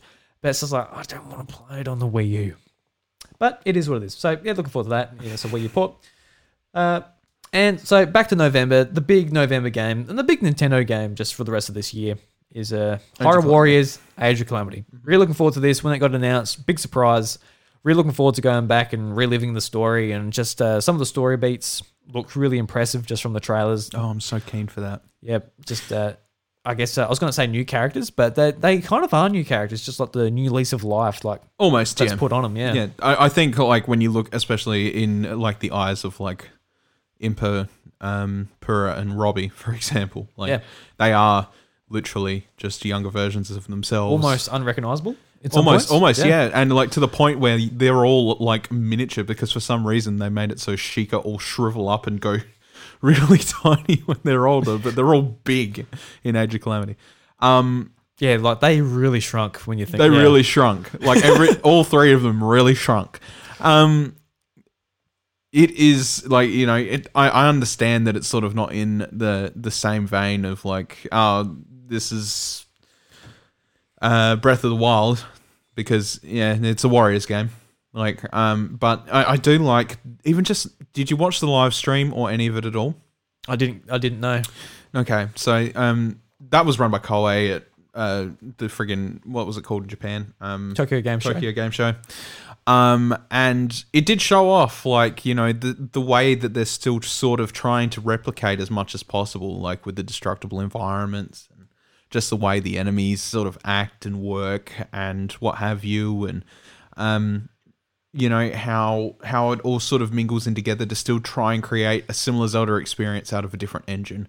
And they they've done a pretty pretty fantastic job from what I can see. And a lot of a lot of people complaints, as most people would know, I suppose, is that Breath of the Wild didn't have enough story for them. And it's like, mm, I can kind of see where you're coming from, but I also liked how Breath of the Wild tried to approach it differently.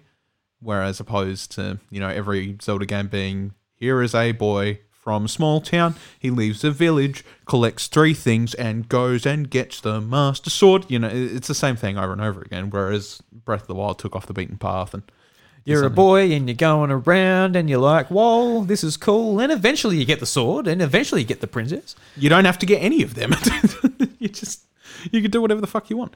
And I think yeah. Um, but for for the people where it's just like the memories aren't enough story content for me, and I don't enjoy that. You, you know what? Fair enough. Okay. Um, well, here's your story content. It's like um, you know, it's right in front of you right here. You might, you probably won't enjoy, you know, the combat or the physics engine as much as you would in Breath of the Wild or what have you. But if you're looking for more genuine Breath of the Wild content, it's going to be here. Um, even if it is, you know, a little bit different to what you used to. Yeah, I'm just looking forward to seeing the relationships between Zelda and Link and some of the champions and all of that. I reckon it's going to be a lot of fun. Oh, just See, I'm not really, I'm not really even thinking about the gameplay side of things. I'm just looking, looking forward to just finding out exactly what happened, like the moment to moment stuff. yeah. That's my, that's mainly what I'm really looking forward to. and that's to. that's why that's why it has come out as such a magical thing because the world building in Breath of the Wild, even if there was minimal story, it has made you wonder like where does everything fit in? And this is this is the game where it's like, God, this is how it fits in, Hmm. you know. And that's something that that is pretty special, really. I'm looking forward to finishing it and sort of getting like a, a new way of looking at Breath of the Wild, like like looking at a location in Breath of the Wild and they're like, oh, so this is exactly what happened there. Like I've talked I've talked a about long- it on, I've talked about it on every episode. Yeah, I've talked about it on every episode, but like the last memory where like all the guardians are, and you realize that's where the the war come to a climax, and that that is a moment in the game. You're like, oh, so this happened here, and it was a bit of a revelation. And Yeah. This game will allow us to get more revelations in different areas for different characters That's and different areas. Yeah, whether it be you know towns or Lon Lon Ranch, as we just mentioned, like you Hmm. know that was that was spotted in. Yeah, because there's a trailer with like heaps of soldiers sort of storming that area. Yeah. So we'll find out like we see Lon Ranch is destroyed, but like what happened there? Was there a certain pivotal moment of the war that happened there during that moment? Um, yeah, just maybe maybe a cow just kicked over a candle and burnt it down. I don't the, know. The Akkala, the Akkala Fortress is going to be a freaking awesome time Mm. because, like, you know, you when you rock up to when you rock up to that end of the map and you're like, oh, I'm gonna, you know, see what's over here past on the other side of Death Mountain because it's sort of just the thing looming and you don't know if there's much behind it. So you go to walk around there and you come across this, you know, Akkala Citadel thing. It's just like sitting there with a blown up bridge and there's guardians all around it. It's like, the fuck happened here? And then like people are just like, oh yeah, there's a big fight here. So, well, But you're gonna be you're gonna be seeing that big fight, and you're like, whoa, yeah. Wicked! That's No. gonna be awesome. That's it's good. Uh, it comes out on the uh, the twentieth, and Couldn't come soon enough. it, uh, like a lot of people have been like, oh, it's the same same week as Cyberpunk. Obviously, Cyberpunk's a massive game, multi-platform. People have been waiting for it since I don't know for years, over a decade. So it's like a huge game coming out. But for me, it's like I'll be playing Zelda. I know I'll be playing Zelda. I think I'm. It, it, it's tough because I know I want to buy a few things that week. It's the same week. It's a big week. Yeah, it's the same week. Same week. Uh, same week. The well, week and a half that the new cons- consoles come out and stuff. I'm not. I don't think I'm guaranteed day one yet. Um, only because I feel like there has to be some sort of reconfiguring at JB Hi-Fi depending on because we talked about that last week anyway. Yeah. you know, um, their pre-orders. If people didn't pay theirs, they lose their spot in the queue. People get moved up, whatever. Um, so I'm waiting for that to happen. But I'll probably still buy some things on release, just so they're not entirely like out of existence. Um, because stores will probably only get allocated as many copies as they have consoles. I So- gotcha. Yep. you know what I'm saying? Um, so uh, I will probably try to buy a few things that week, whether it be you know like one or two games for the Series X and Zelda on top of it. But you know, at the end, in the end of the day, that's still Personally, for me, Cyberpunk, I can also wait because it's not the next gen version on um yeah Series X or which, PS4. which I'll leave it. Yeah, So, I'm like- the same. Yeah, so I'm not like itching to play it. Whereas this is, you know, this is our part of our show. It's the biggest game of the year, so we will be playing it. I'll wait for the next gen version on Cyberpunk as well for that very simple reason. You know, it, it, it is cool and um, you know it is very exciting that it's coming out and I'm very very keen to play that. But I'll say this, but I'll probably end up just impulse buying it because I feel like buying something that way. it week. does it does have it, it does have a free upgrade anyway, right? yeah, Yeah, but the thing that's going to annoy me with the free upgrade thing is, is I'm going to be playing it, whatever, and then I'm just going to be like, you're oh, gonna be to- thinking about it. yeah, Mm. and then I'm going to get to the end of it, and I'm going to have to like this new console, and I'm just like, uh, I'm like, can't I just play it on this new one now? I'm just like, I just bought this flash new console. I've got this game. It's not looking as pretty as it could be on this brand new console. Do, So- the, do the opposite. Wait for the Switch port of Cyberpunk. My God. But Yeah. yeah, no, uh, Yeah. yeah. it's it's on the waiting list for me. But I'd like to pick up something. I don't know, even if it's just something trash like Call of Duty, Yeah. just to sort of like rumble the gears a bit. Yeah, I, I guess if we're just um, discussing uh, multi-platform games that aren't on Switch, uh, Call of Duty Black Ops Cold War is um that's definitely a pickup for me because I haven't I haven't bought a Call of Duty since Advanced Warfare back in what was it 2014. That was Something a really on- shit one to leave off on too. No, I I, I loved the campaign. I didn't play the multiplayer, so Yeah, yeah, I, didn't, I, didn't, okay. I, I didn't have the balancing problems. Um, fine, fine, fine. No, but yeah, but it, there, were- there, there we in uh, the zombies and everything was bad in, in Advanced Warfare. Yeah, fair enough. I I, I, I enjoyed it. Had um uh, Kevin Spacey, which we don't talk about anymore. But uh, yeah, it was it was a it was a it was a fun romp. But yeah, I'm I'm ready for a mindless uh, Big Bang game. I'm keen because it's As well. because it's sort of going back to you know the Black Ops crew. I guess Mm. I am a little bit concerned that they might screw with it a bit too much. Black Ops has had a weird, weird, weird, strange history the last few years. Mm. And it's it's weird with this one too because it was sort of in turmoil, and the the the three I guess the three development studio structure has uh, disappeared from Call of Duty. So it's Sledgehammer, now two again. Yeah, Sledgehammer's disappeared, and now and Raven Soft has actually stepped in to do the campaign for this one. So it's a fully developed by um, Raven, pretty much. they they had to do that because the thing is is um you know it has been a three man cycle for a while and then it was basically like well who's currently working on this game it's like infinity ward like the game that you know sort of coming it's like who's run who's working on the next one it was like well sledgehammer was but they're gone now it's like oh well treyarch looks like we're pushing your game forward because they've always traditionally worked on the world at war sort of timeline which is you know black ops included and then uh, Infinity Ward's worked on the Modern Warfares since COD 4. Yeah. So it's sort of just like, damn, they're like, we really need to push this scheduling ahead. It's like we're year out of time here, guys. So they're just like, Ravens. So Raven, can you do the campaign? Yeah, all right. Mm, Okay, let's go. Buckle down. They've really had to like push everything like right ahead, and they had to get you know the handymen in on the wing. Handyman. yeah. Well, they had to, you know, like I, I remember. I remember when Raven became a partner for for Call of Duty in like map creation and stuff, and everybody was like, "Oh yeah," sort of. Oh, yeah. That sounds awesome, man. Raven, Raven makes some good good things and other stuff. I'm like, mm, yeah, okay, cool. And yeah, surely enough, they, they made some good stuff. But Yeah. my point is, is yeah, you know, that whole development team. Hopefully they. Hopefully they're okay. Hopefully they haven't been held with a gun to their heads. To have a Call of Duty next year. It's only, it's only a gun in the game, though. Don't worry about it. It's really strange how like um, it's sort of fallen to obscurity. Like the last, you know, when you think back um, over the last decade or something like that, near close to near the start of the decade, it used to be COD versus Battlefield. yeah.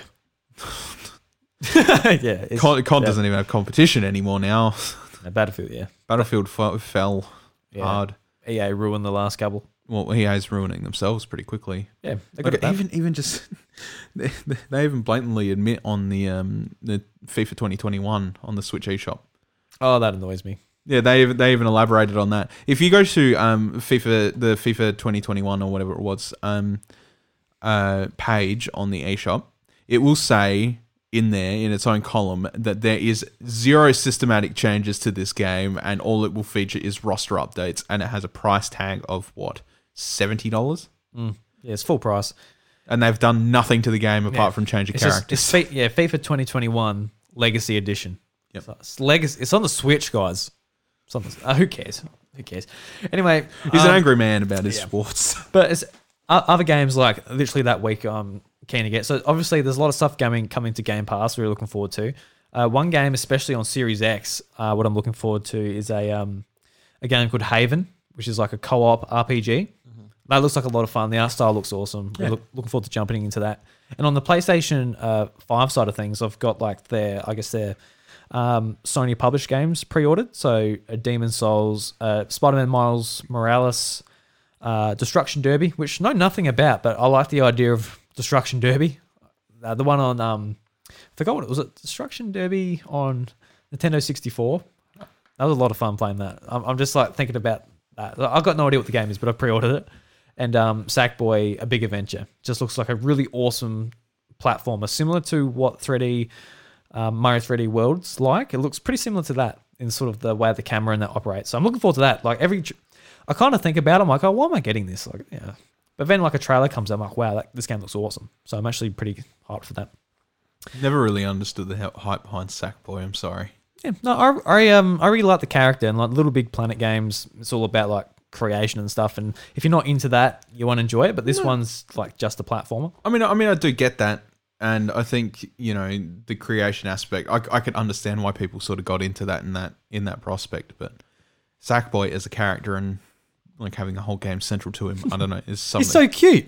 He's so cute.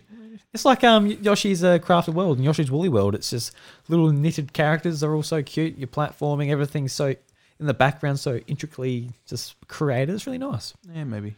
Yeah. And like the big problem with Little Big Planet is just like it's a platformer where the platforming sucks.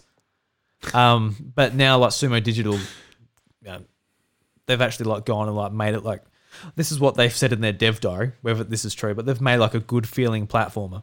So hopefully that stands true and it's actually like a good platformer and it's just with those characters uh, a lot of uh, PlayStation fans love. So anyway, back to Nintendo anyway. So we, we'll jump back into December. Really nothing what I care about in December.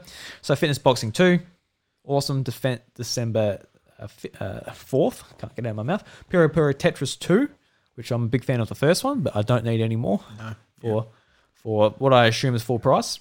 And uh, this one's actually pretty cool. So the collection of uh, Saga Final Fantasy Legend. So it comes with the, the Game Boy Final Fantasy games. So pretty cool. And uh, there's some cool games coming out next year, which uh, I'm excited for a few of them. So Axiom Verge 2, uh, Boyfriend Dungeon, Bravely Default 2, which was uh, meant to come out sort of this year, but it hasn't. No, yeah, delays. Mm. Yeah, so I so sorry, these are games that will announce for this year, but still got no release date. So probably a lot of them actually aren't coming out this year. Uh, so um, Doom Eternal, still haven't heard anything about that coming the Switch. That sort of went dark. A Lego Star, Star Wars. yeah, yeah, yeah. I'm keen to play that on a Game Pass. Uh, Lego Star Wars Skywalker Saga, No More Heroes 3, Skatebird, A Sports Story, and The Survivalists. A lot of those games we've already got delays, so we know about them. Mm-hmm. And uh, com- confirmed for next year. So on February 12th, we're getting Super Mario 3D World plus Bowser's Fury. Uh, one I'm really excited for Monster Hunter Rise on March 26th. Monster Hunter Stories, Wings of Ruin, which is summer American 2021. And The Sky 6, which is in, in summer 2021. So we've got a few games to look forward to next year. Hmm. Um, but next year, I feel like it's going to. I don't know if it's going to be a big one, but it's. I reckon it's going to be an exciting year.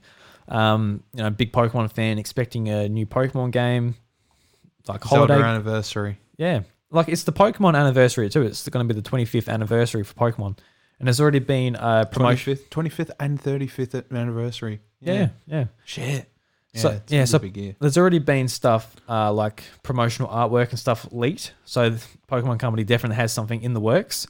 And like whe- whether this is true or not, I don't particularly think it is. But it, it'll be pretty cool if they'll do something like this. But I think I think someone just made this up because it came out the same time when 3D All Stars collection came out. But people were talking about like a Pokemon collection with like the black and white and the 3DS games in one bundle on the Switch, which is like you know maybe I'd love to see that. I'd personally like to see probably Game Boy to Game Boy Advance or whatever because I, I just think they'll work better on a screen. But actually, like putting like the dual screen setup on the Switch would be a bit more tricky.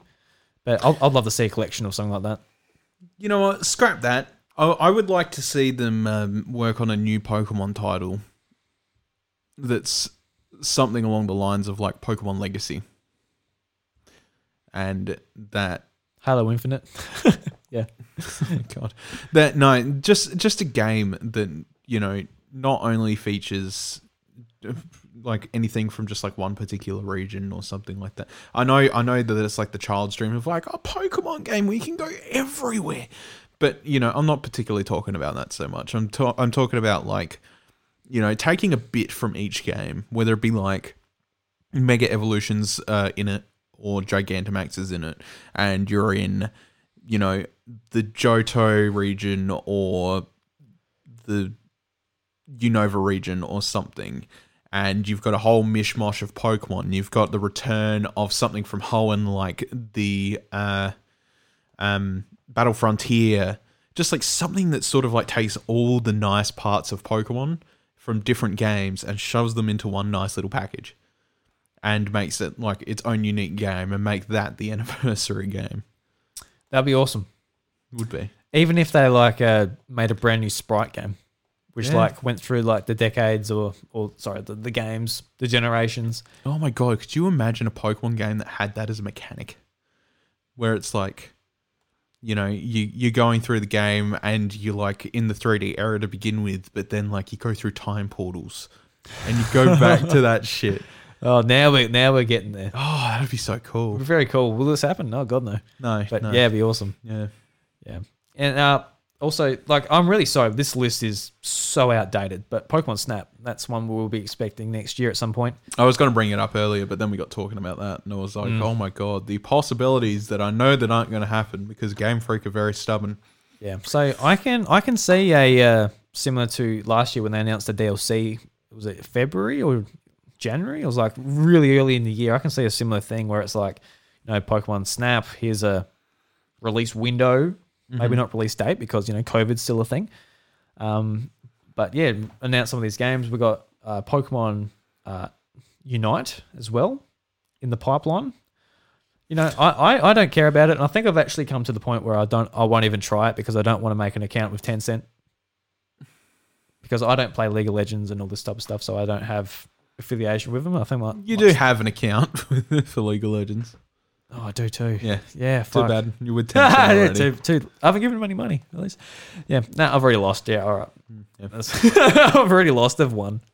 Um, Tencent's going to take over the world, whether you like it or not. Anyway. yeah, well, they've got uh, their fingers in many things, including Pies. Spotify.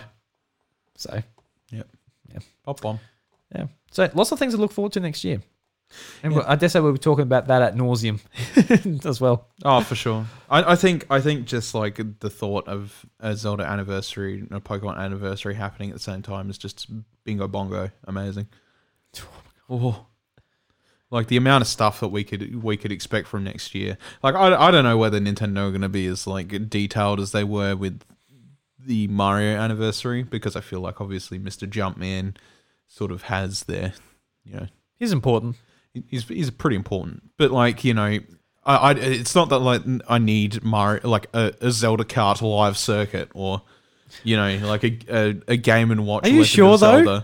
Are you sure you don't need that? Very certain. You know, Oh, okay. my my point my point being is that uh, just like just like a whole bunch of Zelda news I would love to see and a Zelda home circuit, but he's on like the Epona bike from Mario Kart 8. he just doesn't balance. Actually, no. Um, the closest thing that they'd probably do to it is probably like they'll call it like Zelda, like portal into the other dimension or something. Oh, sure. And and like it, it'll just it'll just have like this little robotic link that you control around and it like walks around and stuff, and then you can kill monsters by slashing your sword. Cool, man. You know, Sounds good. You'll buy that, but you won't buy. No, no, no, no, no, no, no. I'm saying that's what they would probably do if they were to do something like that, Yeah. and they'd have like something like that going on. Zelda's to- not quite as good a fit, is it? Well, it doesn't. Is Mario Kart really a good fit? I think it is. I think it's an excellent fit. I, I think it's a terrible idea. I, I think it's it- awesome. I think it's a terrible idea, not so much for the fact that you know you've got a remote control car. I think that thing's cool, and I think that's all nice and everything. But I just think like the logistics of it, which is what's going to show in time when you pull yours out of the box. You know whether that's actually going to be good enough to sort of run around the house, or if it's only going to be in a lounge room that's not not big enough to make a track. Well, we will find out soon. Um, but yeah, regardless, you know, um, Pokemon's obviously huge and it's going to get plenty of its own anniversary stuff, which is, you know, good. Um, but you know, with Zelda as well, there's a lot. There's a lot to be wanted there, whether it be you know a look back on old stuff or whatever. Yeah, it's So- going to be big. It'd be a big year for a big year for those. I think I think the I guess the final thing we'll do. Well, we, we can talk a lot about next year, but one of the big things we've been talking about a lot is also a new revision of the Switch. Yeah, Do you think we'll get that next year? Um, hard to say. Uh, probably. Um, only because there's already been enough talk about it for some time. Most of it's rumors. Um, but you know, it it is very clear that they're, they're on the move for something. If they're telling developers that they need to prepare for 4K support, it obviously means they've got something on the run. Whether that means it's uh, now or it's not going to happen until 2022, who knows? Um, but you know, either way, you know, I'll have my wallet at the ready, ready to go. Get this thing. The problem is, is hopefully it doesn't end up the same way that these consoles did, and end up in pre-order hell. Um, as we know, the Switch had incredible amount of buyouts. Um, uh, at near the start of the year, to the point where they couldn't keep up in production because of coronavirus and everything. Um, and I feel like you know next year's going to be a bit of a risky move unless they sort of, you know, really manage the coronavirus stuff well before then, and then they look to making into something about it. But if it does happen next year, then good o. But I, am not 100 percent confident. Probably 2022. Mm.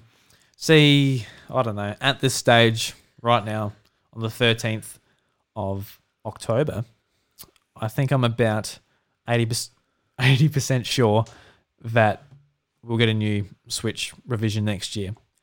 Uh, don't know. Just it seems like you know the four year mark seems like seems like a good time to sort of refresh the hardware and don't know so they can developers and that can get a bit more out of it. this year's changed a lot though, and like that's Definitely, yeah. that's the problem with like a lot of things that have come out of gaming this year is there's- it's hindered so much. Yeah, and I, th- I think the biggest thing we've uh, we haven't brought up yet, but the Switch is still killing it, still selling.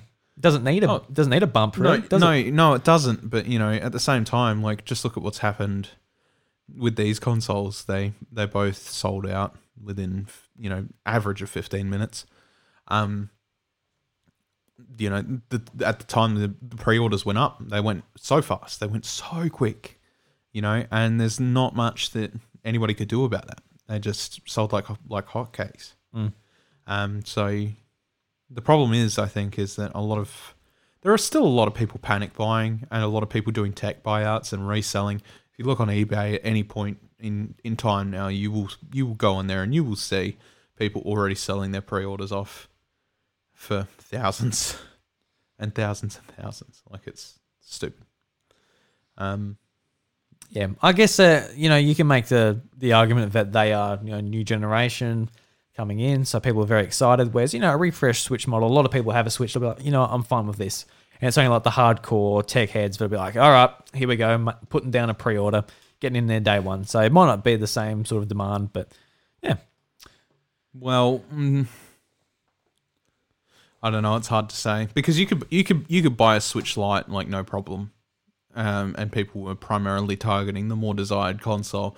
So it depends on what they consider this this new Switch model as more it, whether it's more desirable than the old one, or you know whether what have you. Like the Switch Lite, obviously, it sort of strips down a lot of the Switch and sort of just leaves it bare with the bare minimum you know, obviously something that's an upgraded version is going to have something more in it. yeah, it's not the Switch, it's the stagnant. Mm.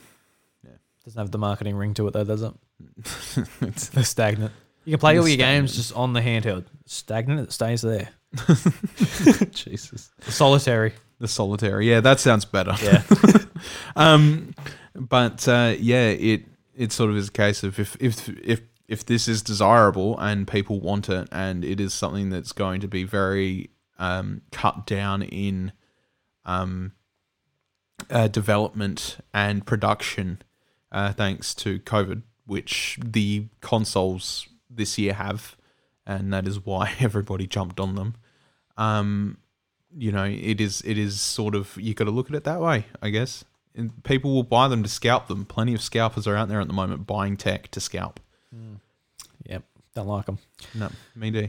All right, Bryce. I'm. Uh, I'll be honest. I'm falling asleep. It's getting late. Yeah. This is the episode here. Yeah, yeah. We keep talking. Yeah. No, it was. It was uh, we had a great conversation. I, I enjoyed it. Yeah, I, I enjoyed it. I hope everyone out there enjoyed it as well. So, guys, thank you very much for listening to the House of Mario episode 163. If you enjoy the show, you can help us out a lot by reviewing us on Apple Podcasts. You can hit that five star rating and leave us a review. It'll be awesome. We can get feedback for the show as well, help us in the algorithms over on the Apple side of things.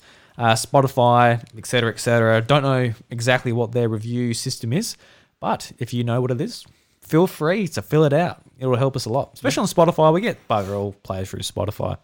It's so convenient though. Oh, it is so convenient. Isn't it? Is so especially convenient. especially on Android or whatever. It's just amazing. It's very very good. convenient. Yeah. If you'd like to follow us on social media to find out exactly when the show drops, whether it's the usual Tuesday or whether we had to delay it a bit and release it on the Thursday. Uh, you can follow me at iDrewby. You can follow Bryce at ivRevin, and you can follow the show at the House of Mario. You can also do that on Facebook, but if you're on Facebook at least once a day, I'll probably tell you to stop. Facebook, you know, it's not great. Wow. If you'd like to join our Discord community, there is an invite in the show notes. And I feel like I got to say this because a lot of I've noticed a lot of people still don't know what Discord is. I kind of take it for granted that people know what Discord is. When we when I put out the sort of uh, invite a few weeks ago, a lot of people ju- jumped into our Discord saying, "I just made an account." And now I'm in the community. Yeah. So if you don't know what Discord is, it's, it's a chat app um, through text and voice and even video if you want to do it that way. But we have a community where it's got different topics, so we can talk about just general things, video games, um, certain franchises such as Pokemon, Zelda, whatever it is. So just it's a place where we can all catch up and talk about video games together. It's a little community group with subcategories to chat in. Yeah. Yeah. And it's also a way we, uh, it's the main way we communicate. Like he, the episode's out now, the episode's coming out now. We would like questions for the show, leave them here, we'll read them out, etc. It's just the, the easiest and most efficient way of communicating with you guys who listen. That's right. Um, So yeah, I, I know like a lot of the time, like people like join our Discord community, and uh, it was probably a couple of years ago. I didn't know what Discord was either before um, I deal with the podcasting stuff. It's a brilliant service Yeah. for what it's worth. Yeah, absolutely, it's amazing. It replaced um it replaced TeamSpeak. Most people would know what TeamSpeak is.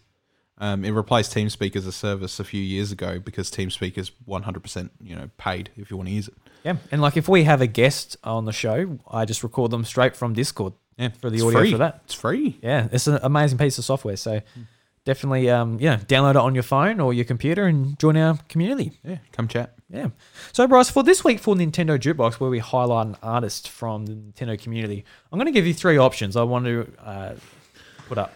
Okay. So, we've got uh, Super Mario Freestyle by the Kevin Bennett, who I really enjoy uh, Kevin Bennett's raps. We've got uh, I'm Keeping the Nintendo. We've played that song uh, a, few to you a few weeks ago, which is uh, quite amusing. I love that song. Uh, it's got an explicit tag to both of those songs, but then this is the more fa- family-friendly version, which is "The Road to Bowser," which is a remake of or remix of the you know "Road to Bowser" in Super Mario 64 by Bleeding Ink. So, out of those three, which one would you like, sir? Definitely, I'm keeping the Nintendo. Okay. we still haven't played it on the show yet. All right. So this is the amusing song about uh, someone breaking up with their girlfriend, and they can take everything, but god damn it, I'm keeping the Nintendo. now, is that the NES, or is that the Super Nintendo, or is it Nintendo 64, or is it the Wii? I don't know. Or is it the PlayStation 2? Who Or knows? It depends on who's talking. Or is it some old mum, yeah, referring to the PlayStation as the Nintendo? I don't know. But I guess we'll never know. So, anyway, with that, until next time, guys, This is K-Cock Radio. The doors to House of Mario are closed. I'm keeping the- It sounds something like this. She said she's leaving LA and going to San Francisco Bay. She fucking hates my guts and all she's leaving me is pain. Guess I'll give you your diffuser and all of your essential oils cause they really just smell like shit. But I'm keeping the Nintendo. Like playing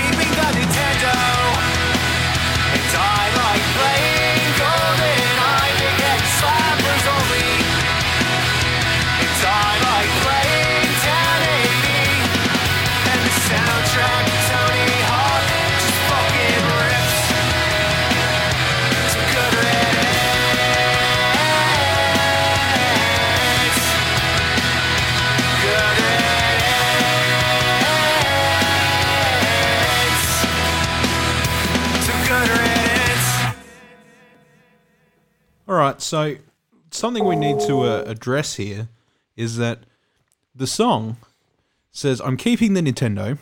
The games he is talking about are Nintendo 64 classics like Tony Hawk, uh, or, you know, whatever else you want to put on there. Talk about The Legend of Zelda.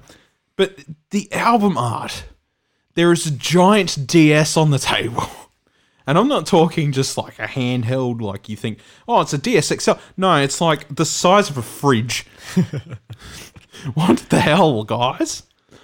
What the hell? Maybe he's playing Tony Hawk on his DS. You know, he could be, but there was something else as well 1080. So 1080 snowboarding. no, he wasn't playing that on his DS. No, no, he wasn't. He was playing that on a 64. So which is it, guys? What What's the band name? I want to call them out. Yeah, so uh, adolescent tragedy. An adolescent tragedy. Guys, you can't play 1080 snowboard on a giant DS, for one. All right? You can get your shit together. Did you used to call Nintendo 64 just the Nintendo? Uh, no. Yeah, so there's a few things with this song. We could we could do an in-depth review, but we'll save that for a, uh, another millennium, I think. Beautiful.